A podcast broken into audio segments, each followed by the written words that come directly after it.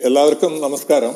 രണ്ടായിരത്തി ഇരുപത്തി ഒന്നിലെ ചില പ്രസക്തമായിട്ടുള്ള പഠനങ്ങളെ ആസ്പദമാക്കിയിട്ട് ഒരു അവലോകനം. നമ്മൾ ഈ റൂമിൽ ചർച്ച ചെയ്യുന്ന സാധാരണ വിഷയങ്ങളുമായി ബന്ധപ്പെട്ടിട്ട് അത്ര അറിയുന്നതും അറിയാത്തതുമായിട്ടുള്ള ചില പഠനങ്ങളാണ് തിരഞ്ഞെടുത്തിട്ടുള്ളത്. പതിനാല് ടോപ്പിക്സ് ആയിട്ടാണ് ഇതിനെ വേർതിരിച്ചിട്ടുള്ളത്. മൂന്ന് ഗ്രൂപ്പാക്കി മാറ്റിയിട്ടുണ്ട്. ആദ്യത്തെ ഗ്രൂപ്പ് കോൺഷ്യസ്നസ് അല്ലെങ്കിൽ ബോധത്തെക്കുറിച്ച് രണ്ടാമത്തെ group living world and humans ജൈവലോകവും മനുഷ്യരും മൂന്നാമത്തത് നമ്മുടെ പ്രപഞ്ചം. ഇത്തരത്തിൽ മൂന്ന് വലിയ ഗ്രൂപ്പുകളായിട്ട് ഈ പതിനാല് വിഷയങ്ങളെയും മാറ്റി തിരിച്ചിട്ടുണ്ട്. എന്നിട്ട് അവസാനം ചെറിയൊരു കൺക്ലൂഷൻ എന്തുകൊണ്ടാണ് ഈ വിഷയങ്ങൾ പ്രാധാന്യം അർഹിക്കുന്നത് എന്ന് വെച്ചാൽ നമ്മൾ നമ്മുടെ തന്നെ അസ്തിത്വവും നമ്മുടെ ബോധവും ഈ പ്രപഞ്ചത്തിൽ നമ്മുടെ സ്ഥാനവും ഈ പ്രപഞ്ചം എന്താണ് എന്നുള്ള കുറിച്ചുള്ള നമ്മുടെ അന്വേഷണവും ഇതിനെല്ലാം ചില സൂചനകൾ നൽകുന്നതാണ് ഈ മിക്ക പഠനങ്ങൾ. ഞാൻ ഓരോ വിഷയവും ഏതാണ്ട് അഞ്ചു മുതൽ എട്ട് മിനിറ്റ് കൊണ്ട് അവതരിപ്പിക്കാൻ ശ്രമിക്കാം. എന്നിട്ട് നമുക്ക് ഈ എല്ലാ വിഷയങ്ങളും തീർന്നിട്ട് മൂന്ന് ഗ്രൂപ്പുകളും തീർന്നിട്ട് നമുക്ക് വളരെ വിശദമായിട്ട് ഇതിനെക്കുറിച്ചെല്ലാം സംസാരിക്കാം. ആദ്യത്തെ വിഷയം എന്ന് പറയുന്നത് ബോധമാണ്. ബോധത്തിൽ അഞ്ച് ടോപ്പിക്കുകൾ ഉൾപ്പെടുത്തിയിട്ടുണ്ട്. രണ്ടായിരത്തി ഇരുപത്തി ഒന്നിൽ നടന്ന വളരെ പ്രസക്തമായിട്ടുള്ള ചില പഠനങ്ങളാണ്. ആദ്യത്തത് സമന്വയം അല്ലെങ്കിൽ സിങ്കോണി സിങ്ക്രണൈസേഷൻ എന്ന് പറയുന്ന ഒരു വിഷയമാണ്. സിക്സ്റ്റീൻ സിക്സ്റ്റി ഫൈവിൽ ആയിരത്തി അറുന്നൂറ്റി അറുപത്തി അഞ്ചിൽ ക്രിസ്ത്യൻ ഹ്യൂജൻസ് എന്ന് പറയുന്ന ഒരു ഫിസിസ്റ്റ് പ്രശസ്തനായ ഫിസിസ്റ്റ് രണ്ട് പെൻഡുലങ്ങൾ ഒരു സ്ഥലത്ത് അടുപ്പിച്ച് വെച്ച് കഴിഞ്ഞാൽ ഈ പെൻഡുലങ്ങൾ അതിന്റെ സ്പീഡും അതിന്റെ ആ ചലനവും വ്യത്യസ്തമായിട്ടിരിക്കും. പക്ഷെ ഏതാണ്ട് ഒരു ദിവസം സമയം കൊടുത്തു കഴിഞ്ഞാൽ ഈ പെൻഡുലങ്ങൾ തമ്മിൽ അതിന്റെ ചലനം സിങ്ക്രണൈസ് ചെയ്യപ്പെടുന്നതായിട്ട് കാണാൻ അദ്ദേഹത്തിന് സാധിച്ചു. അന്ന് മുതൽ വളരെ ഇതിനെക്കുറിച്ച് ചർച്ചയായിട്ടുള്ള വിഷയമാണ് ഈ സിങ്ക്രണൈസേഷൻ അല്ലെങ്കിൽ സിങ്ക്രോണി സമന്വയം എങ്ങനെ നടക്കുന്നു എന്നുള്ളതിനെ കുറിച്ചുള്ള ഒരു ചർച്ചയുണ്ടായി. ഇന്ന് നമ്മളിത് എത്തിച്ചേരുന്നത് ഒരു കോംപ്ലക്സ് സിസ്റ്റം ആയതുകൊണ്ടാണ് ഇത്തരത്തിലുള്ള സിങ്ക്രണൈസേഷൻ പെന്റിലങ്ങൾ അതായത് അജീവ വസ്തുക്കൾ നടക്കുന്നത് എന്നും. ഇത് എനർജി കൈമാറുന്നതിലൂടെ അങ്ങോട്ടും ഇങ്ങോട്ടും എനർജിയുടെ ഒരു കൈമാറ്റം നടക്കുന്നുണ്ടെന്നും. ആ എനർജി കൈമാറ്റം കുറയ്ക്കുന്നതിൽ ആണ് സിസ്റ്റമുകൾ പോകാൻ സാധ്യത ഉള്ളത് കൊണ്ട് അത് രണ്ടും സിങ്ക്രണൈസ്ഡ് ആവും. സിങ്ക്രണൈസ്ഡ് ആയി കഴിഞ്ഞാൽ അങ്ങോട്ടും ഇങ്ങോട്ടുള്ള എനർജി കൈമാറൽ വളരെ കുറവായിരിക്കും. ഈ പഠനത്തിൽ നിന്ന് പിന്നീട് ജീവജാലങ്ങൾ പോലും ഇത്തരത്തിൽ സിംഗ്രണൈസ് ചെയ്യപ്പെടുന്നു എന്നുള്ള പല കണ്ടെത്തലുകളും അടുത്ത കാലത്തുണ്ടായിട്ടുണ്ട്. അത്തരത്തിലുള്ള വളരെ പ്രധാനപ്പെട്ട മൂന്നാൽ പഠനങ്ങളാണ് ഞാൻ എടുത്തു വച്ചിട്ടുള്ളത്. അപ്പൊ ഈ പഠനങ്ങളുടെ എല്ലാം റെഫറൻസുകൾ മുകളിൽ ഞാൻ പിൻ ചെയ്തിട്ടുള്ള ഡോക്യുമെന്റിൽ കൊടുത്തിട്ടുണ്ട്. ആ ഡോക്യുമെന്റ് ഡൗൺലോഡ് ചെയ്യാവുന്നത് ആദ്യത്തെ പഠനം ഒരു കഥ കേൾക്കുമ്പോൾ ഒരു കൂട്ടം ആൾക്കാർ ഒരു കഥ ഒരു നരേറ്റീവ് കേൾക്കുമ്പോൾ അവരുടെ ഹാർട്ട് റേറ്റ് സിങ്ക്രണൈസ്ഡ് ചെയ്യപ്പെടുന്നു എന്ന് നമുക്ക് കാണാൻ ഒരു പഠനം വ്യക്തമാക്കുന്നു.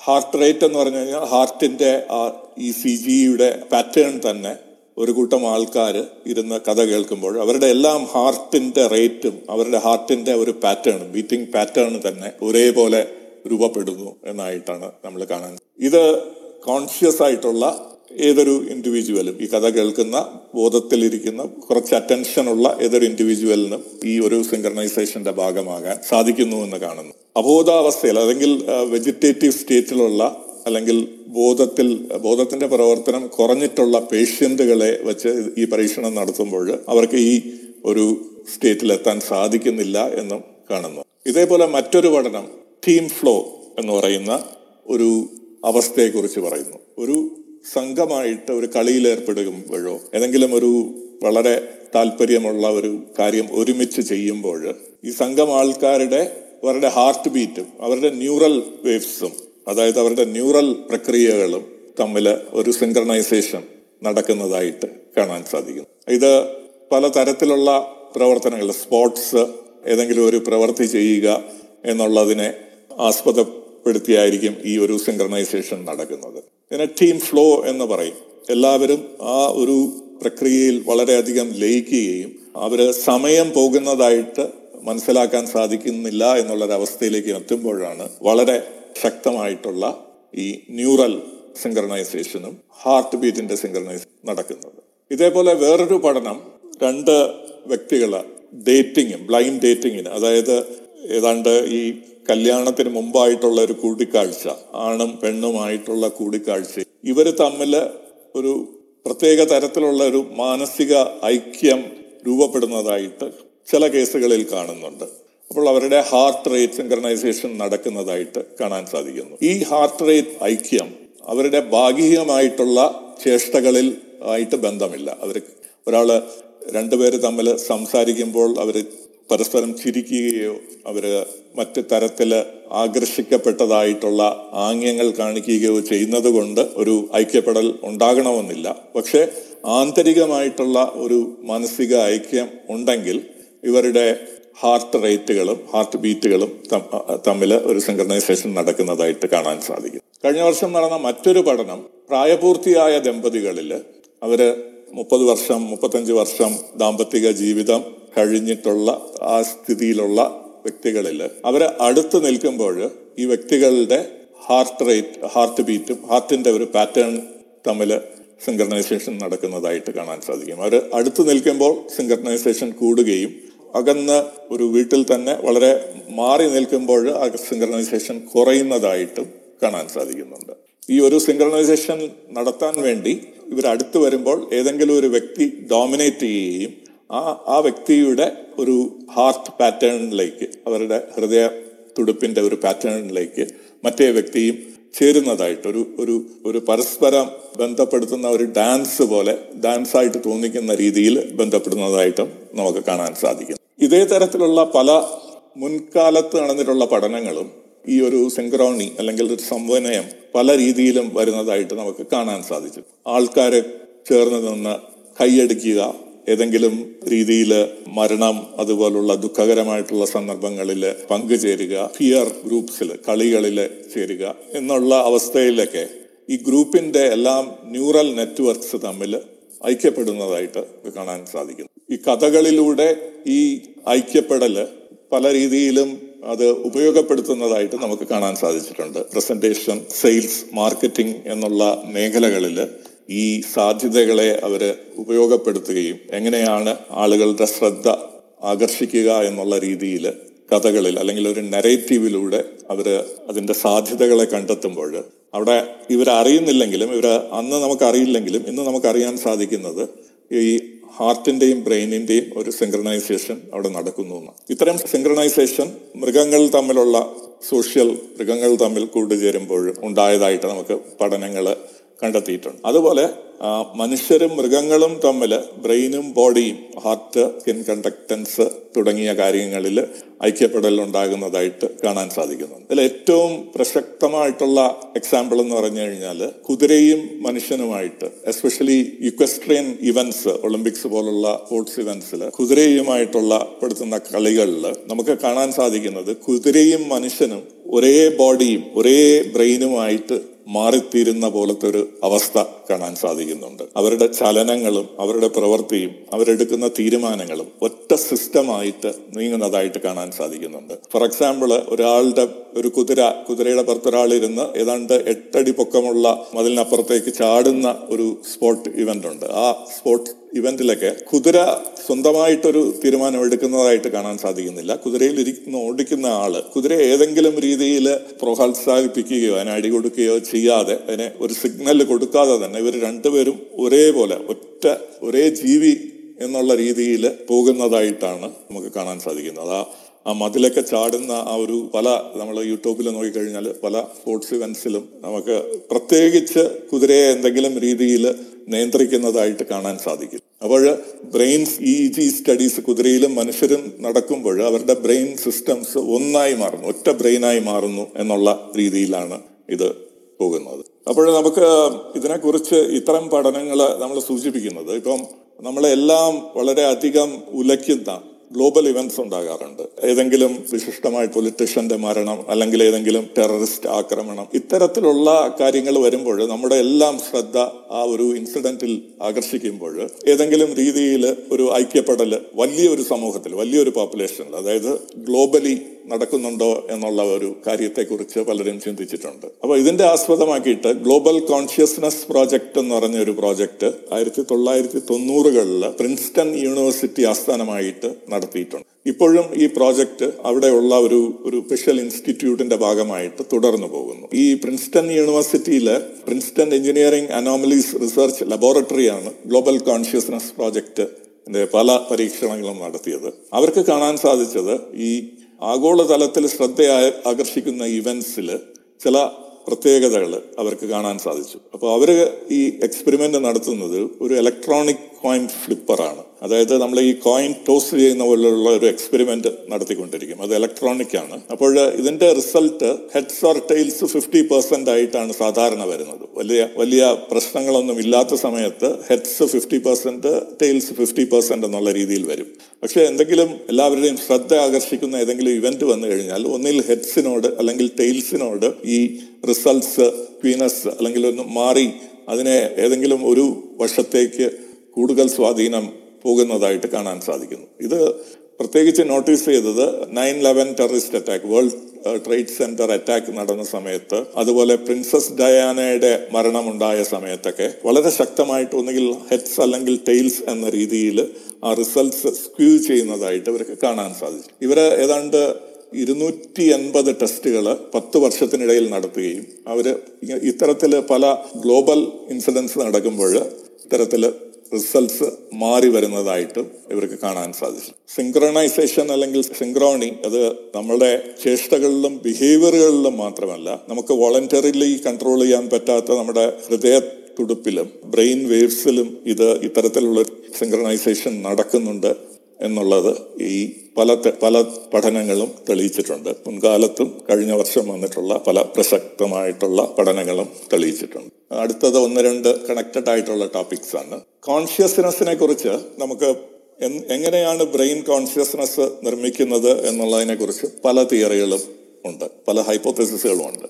അപ്പോൾ ഓരോ വർഷവും പുതിയ പുതിയ ഹൈപ്പോത്തസിസുകൾ വന്നുകൊണ്ടിരിക്കുന്നു. ഏതാണ്ട് നാൽപ്പത്തഞ്ച് ഹൈപ്പോത്തസിസ് ആണ് ഇപ്പോൾ നിലവിലുള്ളത്. അത്തരത്തിൽ പുതിയതായിട്ട് വന്ന ഒരു ഹൈപ്പോത്തസിസ് ആണ് നമ്മുടെ കോൺഷ്യസ്നസ് എന്ന് പറയുന്നത് ബ്രെയിനിന്റെ എനർജി ഫീൽഡ് ആണ് എന്നുള്ള ഒരു പുതിയ ഒരു ഒരു theory. Integrated information of brains electromagnetic field എന്നാണ് ഈ ഈ മോഡലിനെ പറയുന്നത്. ഇതിനെ സെമി മോഡൽ എന്നും പറയുന്നത്. ബ്രെയിനിൽ നടക്കുന്നത് ഇലക്ട്രോ മാഗ്നറ്റിക് ഒരു പ്രക്രിയയാണ്. ഇലക്ട്രോ മാഗ്നറ്റിക് പ്രക്രിയ അതായത് നമ്മുടെ ന്യൂറോൺസിലും ന്യൂറോൺസിന്റെ സിനാപ്സിസിലൂടെയും ഇലക്ട്രിക് സിഗ്നൽസ് പാസ് ചെയ്യുമ്പോൾ അതിന് ചുറ്റുമായിട്ട് ഒരു ഇലക്ട്രോ മാഗ്നറ്റിക് ഫീൽഡിന്റെ വലയവും ഉണ്ടാകാൻ സാധ്യതയുണ്ട്. ആ ഫീൽഡാണ് ശരിക്കും നമ്മുടെ ബോധം എന്നുള്ള രീതിയിൽ മക്ഫാഡൻ എന്നുള്ള ശാസ്ത്രജ്ഞൻ പുതിയൊരു മോഡൽ കൊണ്ടുവന്നിട്ടുണ്ട്.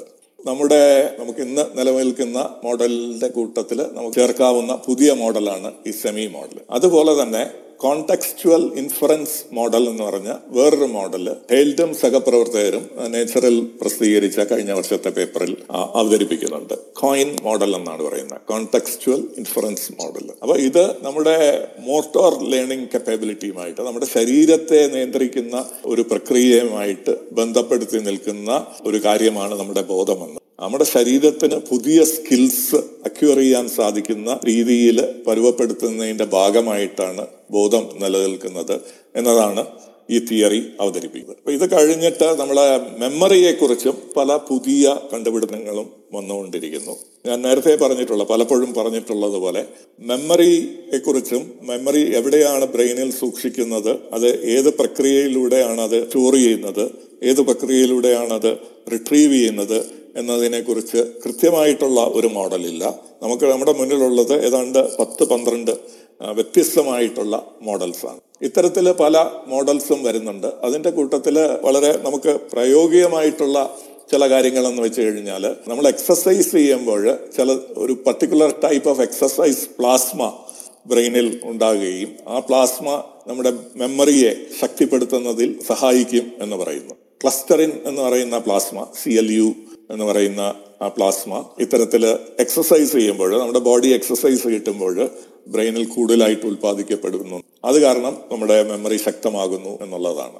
പിന്നീട് പല കോഗ്നിറ്റീവ് ആക്ടിവിറ്റീസിലും ബ്രെയിനിന്റെ പ്രവർത്തനം ഉയർന്ന തലത്തിൽ നിലനിർത്തുന്ന കോഗ്നിറ്റീവ് ആക്ടിവിറ്റീസ് നടത്തുമ്പോൾ അതായത് പുതിയ കാര്യങ്ങളെ കുറിച്ച് പഠിക്കുമ്പോൾ പുതിയ കാര്യങ്ങൾ ചെയ്യുമ്പോൾ പുതിയ സ്ഥലങ്ങളിൽ പോകുമ്പോൾ നമ്മുടെ മെമ്മറിയെ ശക്തിപ്പെടുത്തുന്നതിനും മെമ്മറിയെ ദീർഘകാലം നിലനിർത്തുന്നതിനും സഹായിക്കും എന്നുള്ള ഇതിനു മുമ്പ് പല പഠനങ്ങളും വന്നിട്ടുണ്ട്. അതുപോലെ വളരെ പ്രസക്തമായിട്ടുള്ള ഒരു പഠനം ഈ മ്യൂസിഷ്യൻസിൽ നടത്തുകയും ഏജ്ഡ് വളരെ പ്രായമായിട്ടുള്ള മ്യൂസിഷ്യൻസിന്റെ മെമ്മറികൾ വളരെ ശക്തമാണ്. അവരുടെ ന്യൂറൽ കണക്ഷൻസ് അല്ലെങ്കിൽ ന്യൂറ ബ്രെയിനിന്റെ ഒരു ഒരു അവസ്ഥ എന്ന് പറയുന്നത് അതിന്റെ ന്യൂറൽ കണക്ഷൻ സാധാരണ ആൾക്കാരെ പോലെ ഏതൊരാളിനെ പോലെയും ന്യൂറൽ കണക്ഷൻസ് പലതും വീക്കായി പോവുകയാണെങ്കിലും ഇവരുടെ മെമ്മറി വളരെ ശക്തമായിട്ട് നിലനിൽക്കുന്നതായിട്ട് ഈ പഠനം കണ്ടെത്തി കാണുന്നത് നോർമൽ ഏജിങ് പേഴ്സൺസിൽ ഈ വൈറ്റ് മാറ്റർ എന്ന് പറയുന്നത് മൈലിൻ എന്ന് പറയുന്ന ഒരു ആവരണം നമ്മുടെ സിനാപ്സിസ് ബ്രെയിൻ ആക്സിയോൺസിലുണ്ട് ആ ഒരു വൈറ്റ് മാറ്റർ നശിച്ചു പോകുന്നതായിട്ട് പ്രായമാകുമ്പോൾ അത്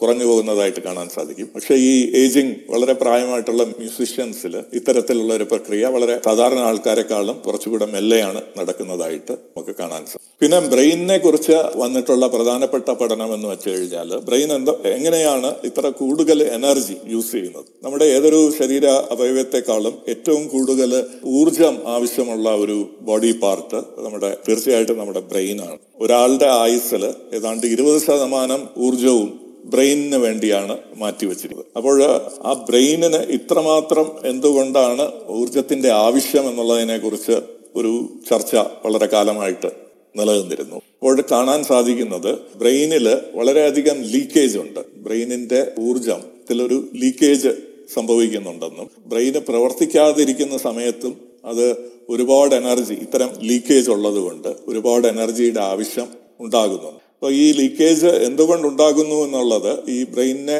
ഏത് ഏതൊരു സമയത്തും ഒരു റെഡിനെസ് ലെവലിൽ നിർത്തുന്നതിന് അതിന്റെ ആവശ്യം ആവശ്യമുള്ളപ്പോൾ പെട്ടെന്ന് ഉണർന്ന് പ്രവർത്തിക്കാൻ വേണ്ടിയുള്ള ഒരു റെഡിനെസ് ലെവലിൽ നിർത്തുന്ന സമയത്താണ് ഒരുപാട് ഊർജത്തിന്റെ ലീക്കേജ് നടക്കുന്നതായിട്ട് കാണാൻ സാധിക്കും. ഇതിനെല്ലാം കൺക്ലൂഡ് ചെയ്തുകൊണ്ട് ബ്രെയിനിന്റെ ഒരു പുതിയ പഠനം മെമ്മറിയുടെ ഒരു പുതിയ പഠനം വന്നത് മെഷ്കോഡ് തിയറി എന്നുള്ള ഒരു തിയറിയാണ്. അതായത് മെക്കാനിക്കൽ ബേസിസ് ഫോർ മെമ്മറി ഇതിന് ഈ മെഷ് കോഡ് തിയറി എന്ന് പറയുന്നത്. ഈ മെഷ് കോഡ് തിയറി പറയുന്നത് നമ്മുടെ ബ്രെയിനിലുള്ള ചില പ്രോട്ടീൻസുകളിലാണ് നമ്മുടെ മെമ്മറി സൂക്ഷിക്കപ്പെടുന്നത്. മെക്കാനോ സെൻസിറ്റീവ് പ്രോട്ടീൻസ് എന്ന് പറയുന്ന പ്രോട്ടീൻസ് ഉണ്ട്. അതിലാണ് മെമ്മറി സൂക്ഷിക്കപ്പെടുന്നതും. അതുകൊണ്ട് മോളിക്കുലാർ ബേസിസ് ഓഫ് മെമ്മറിയാണ് നമുക്ക് ഈ പഠനത്തിലൂടെ കണ്ടെത്താൻ സാധിക്കുന്നത്. ഈ പഠനങ്ങളെല്ലാം സൂചിപ്പിക്കുന്നത് നമ്മളെ കോൺഷ്യസ്നസ് ബ്രെയിനിൽ എങ്ങനെയാണ് എമർജ് ചെയ്യുന്നത് എമർജന്റ് പ്രോപ്പർട്ടി എന്നുള്ളതിനെ കുറിച്ച് യാതൊരു തരത്തിലും കൃത്യത ഇല്ലാത്തതുപോലെ തന്നെ മെമ്മറി എങ്ങനെയാണ്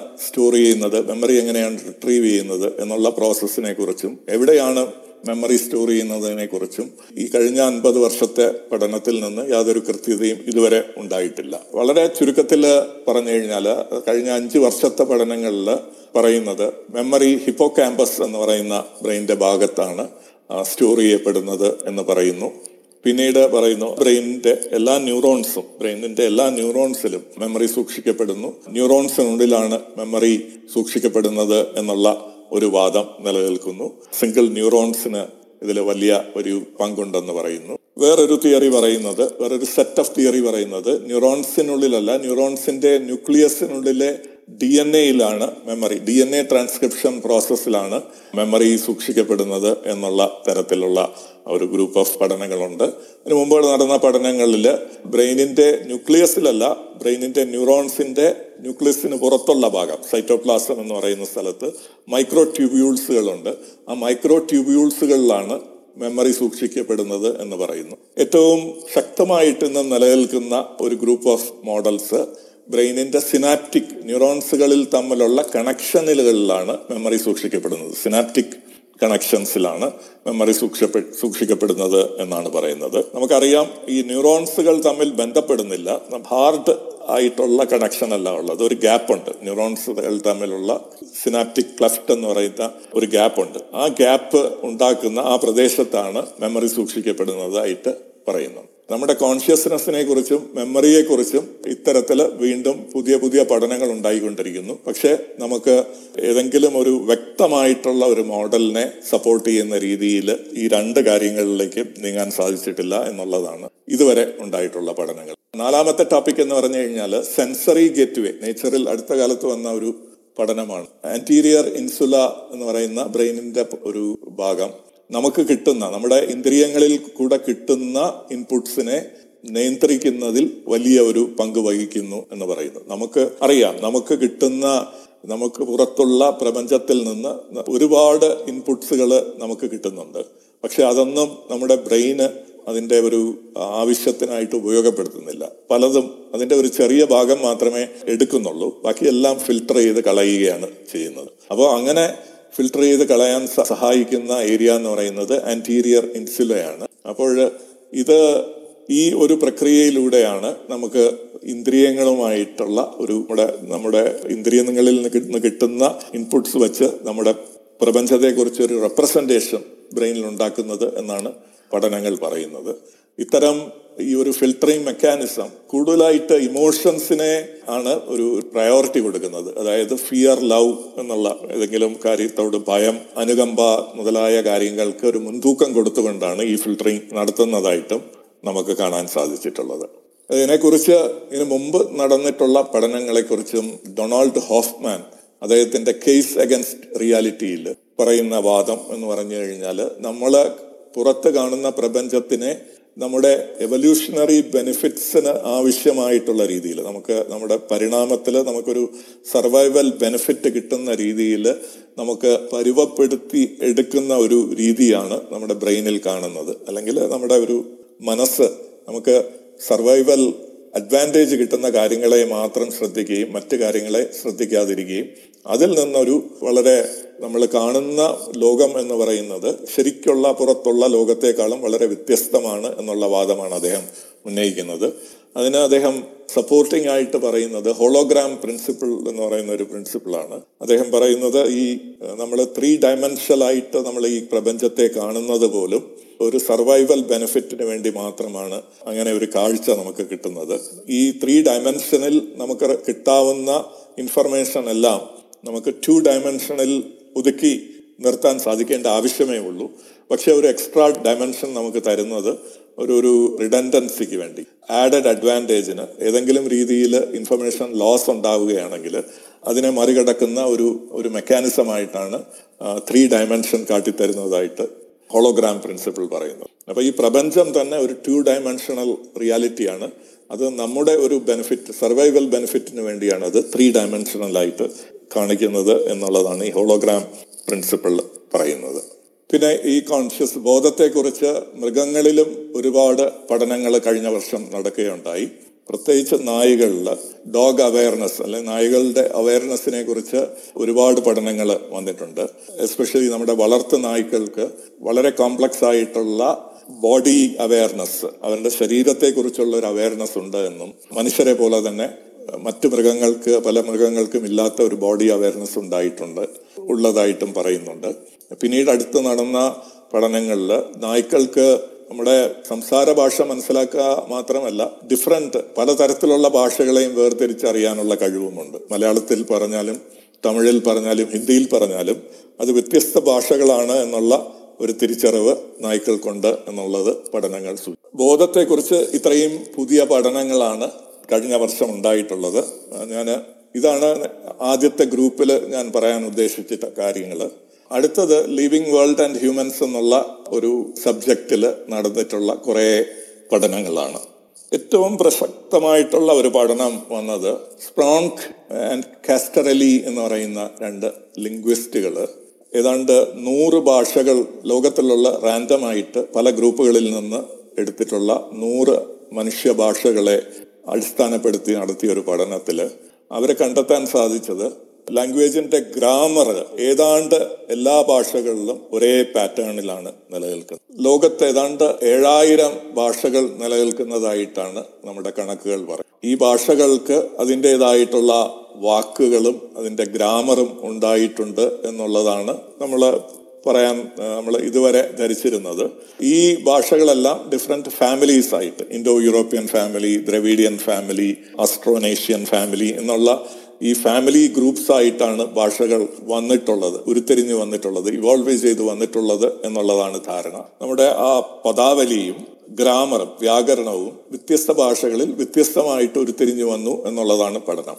ഇതുവരെയുള്ള നമ്മുടെ ഒരു കണ്ടെത്തൽ. പക്ഷെ ആധുനിക ലിംഗ്വിസ്റ്റിക്സിൽ ഇന്ന് കമ്പ്യൂട്ടറിന്റെ സാധ്യതകൾ ഉൾപ്പെടുത്തിക്കൊണ്ട് നമുക്ക് വളരെ വിശദമായിട്ട് ഭാഷകൾ തമ്മിൽ താരതമ്യം ചെയ്ത് പഠിക്കാനും പഠിക്കാൻ സാധിക്കും. എന്ന് മുൻ മുൻകാലങ്ങളിൽ ഇത് നമ്മുടെ നമ്മളെ മെക്കാനിസ്റ്റിക് ആയിട്ട് നമ്മളുടെ ബുദ്ധി ഉപയോഗിച്ച് പഠിക്കുന്നതിനേക്കാളും വളരെ വിശദമായിട്ട് ഈ കമ്പാരിറ്റീവ് ലിംഗ്വിസ്റ്റിക്സ് ഇന്ന് സോഫ്റ്റ്വെയറിന്റെയും കമ്പ്യൂട്ടറിന്റെയും സഹായത്തോടുകൂടി നടത്താൻ സാധിക്കും. അതിൽ നിന്ന് മനസ്സിലാക്കുന്നത് ലോകഭാഷകൾക്കെല്ലാം ഒരു കോർ ഒറ്റ ഒരേ ഒരു വ്യാകരണമാണ്. കോർ ഗ്രാമർ എന്ന് പറയുന്നത് ഒന്നേ ഒന്ന് മാത്രമേ ഉള്ളൂ എന്നുള്ളതാണ് പഠിക്കാൻ. അപ്പോൾ ഇത് വളരെയധികം ഈ ഒരു കണ്ടെത്തൽ ഈ ഒരു പഠനം വളരെയധികം ശ്രദ്ധ ആകർഷിക്കേണ്ട ഒരു വിഷയമാണ് എന്നുള്ളതാണ് എന്റെ ഒരു ധാരണ. നമ്മൾ ഈ ഭാഷാ ഫാമിലികൾ അല്ലെ ഭാഷാ കുടുംബങ്ങൾ എന്ന് പറയുന്ന ഒരു കാഴ്ചപ്പാടിൽ നിന്നാണ് നമ്മൾ ഇത്രയും കാലം ഭാഷകളെ കണ്ടിരുന്നത്. ഇന്ത്യയിലെ നമ്മുടെ സാൻസ്ക്രിറ്റ് സംസ്കൃതവും സംസ്കൃതവുമായി അടുത്ത ബന്ധമുള്ള ഭാഷകളെ ഇൻഡോ യൂറോപ്യൻ ഫാമിലി ഓഫ് ലാംഗ്വേജസിലാണ് ഉൾപ്പെടുത്തിയിട്ടുള്ളത്.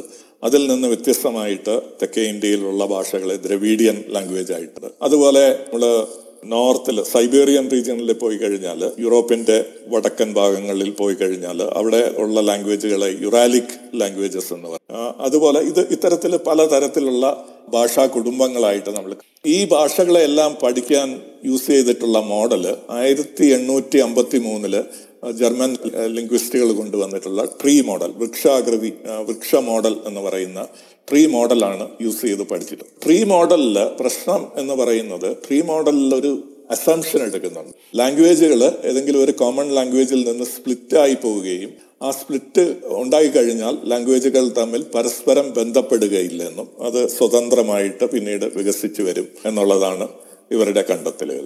അത് വച്ചാണ് ഈ ഭാഷാ ഫാമിലികൾ ഇൻഡോ ആര്യൻ ഭാഷാ ഫാമിലി ദ്രവീഡിയൻ ഭാഷാ ഫാമിലി എന്നൊക്കെ ഉള്ള ഭാഷാ കുടുംബങ്ങളെ നമ്മൾ ഉണ്ടാക്കി വെച്ചിട്ടുണ്ട്. പക്ഷേ ഇന്ന് ഈ സോഫ്റ്റ്വെയർ യൂസ് ചെയ്ത് കമ്പ്യൂട്ടറിന്റെ കൂടി നടത്തുന്ന വളരെ വിശദമായിട്ടുള്ള ഭാഷാ പഠനം സൂചിപ്പിക്കുന്നത് ഈ ട്രീ മോഡൽ നിലനിൽക്കുന്നില്ല. അത് ഒരു സർക്കുലർ ഒരു ഫലേഷ്യസ് ആർഗ്യുമെന്റ് മാത്രമല്ല അതിന്റെ അസംഷൻസിനെ തന്നെ അതായത് അതിന്റെ അസംഷൻസ് വളരെ വികലമായിട്ടുള്ള അസംഷൻസ് ആണ്. ടെസ്റ്റിഫയബിൾ അല്ല അതായത് എംപറിക്കലി ഫാൾസിഫയബിൾ ആയിട്ടുള്ള അസംഷൻസ് അല്ല ട്രീ മോഡലിലുള്ളത് എന്നുള്ളത് കൊണ്ട്.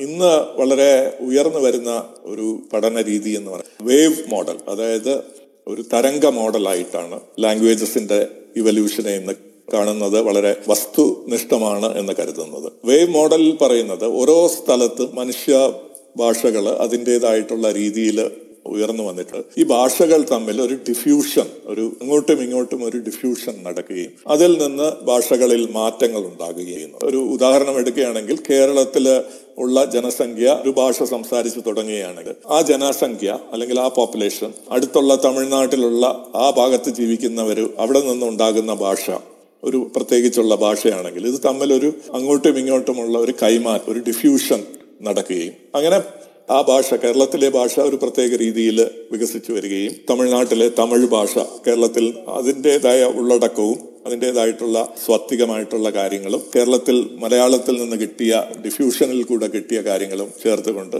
ഒരു പുതിയ ഒരു ഒരു എവല്യൂഷൻ നടക്കുകയും ചെയ്യും. ആ രീതിയിലാണ് ലോകത്തിലുള്ള എല്ലാ ഭാഷകളും തമ്മിൽ ഒരു ഡിഫ്യൂഷൻ ഒരു കണക്ടിവിറ്റി ലിങ്കേജസ് ഇതൊക്കെ നടന്നതെന്നും അങ്ങനെയാണ് ഭാഷകൾ വികസിച്ചു വന്നത് എന്നുള്ളതാണ് ഈ പുതിയ പഠനങ്ങൾ സൂചി വേവ് മോഡലിനെ ആണ് വളരെ ഇമ്പോർട്ടന്റ് ആയിട്ട് ഇന്ന് എടുത്തു കാണിക്കാൻ സാധിക്കും അങ്ങനെ നോക്കുമ്പോൾ നമ്മുടെ ഇൻഡോ യൂറോപ്യൻ ലാംഗ്വേജ് ഫാമിലി എന്നുള്ളത് വളരെ വികലമായിട്ടുള്ള ഫലേഷ്യസ് ആയിട്ടുള്ള ഒരു കൺസെപ്റ്റ് ആയിട്ട് നമുക്ക് കാണാൻ സാധിക്കും. ഞാൻ നേരത്തെ പറഞ്ഞതുപോലെ അതിന്റെ പല അസംഷൻസും നോൺ ഫോൾസിഫയബിൾ ആണ്. അതായത് അത് നമുക്ക് എംപറിക്കലി പ്രൂവ് ചെയ്യാൻ സാധിക്കാത്ത രീതിയിലുള്ളതാണ്. എന്നുള്ളത് കൊണ്ടും ഈ ഭാഷകളിൽ കാണുന്ന പല നമ്മളെ സാമ്യതകൾ ഇൻഡോ യൂറോപ്യൻ സാമ്യതകൾ എന്ന് കാണുന്നത് പല പല വാക്കുകളിൽ തമ്മിൽ നമുക്ക് ഒരുപാട് കോമണാലിറ്റി അല്ലെങ്കിൽ സാമ്യതകൾ പാരലായിട്ട് ഡെവലപ്പ് ചെയ്തിട്ടുള്ള പല കാര്യങ്ങളെ നമുക്ക് കാണാൻ സാധിക്കും. ഇത്തരം കാര്യങ്ങൾ ഉണ്ടാകുന്നത് ഏതെങ്കിലും ഒരു ലാംഗ്വേജിൽ നിന്ന് ഒരു മദർ ലാംഗ്വേജിൽ അല്ലെങ്കിൽ ഒരു മാതൃഭാഷയിൽ നിന്ന് സ്പ്ലിറ്റ് ചെയ്ത് രണ്ട്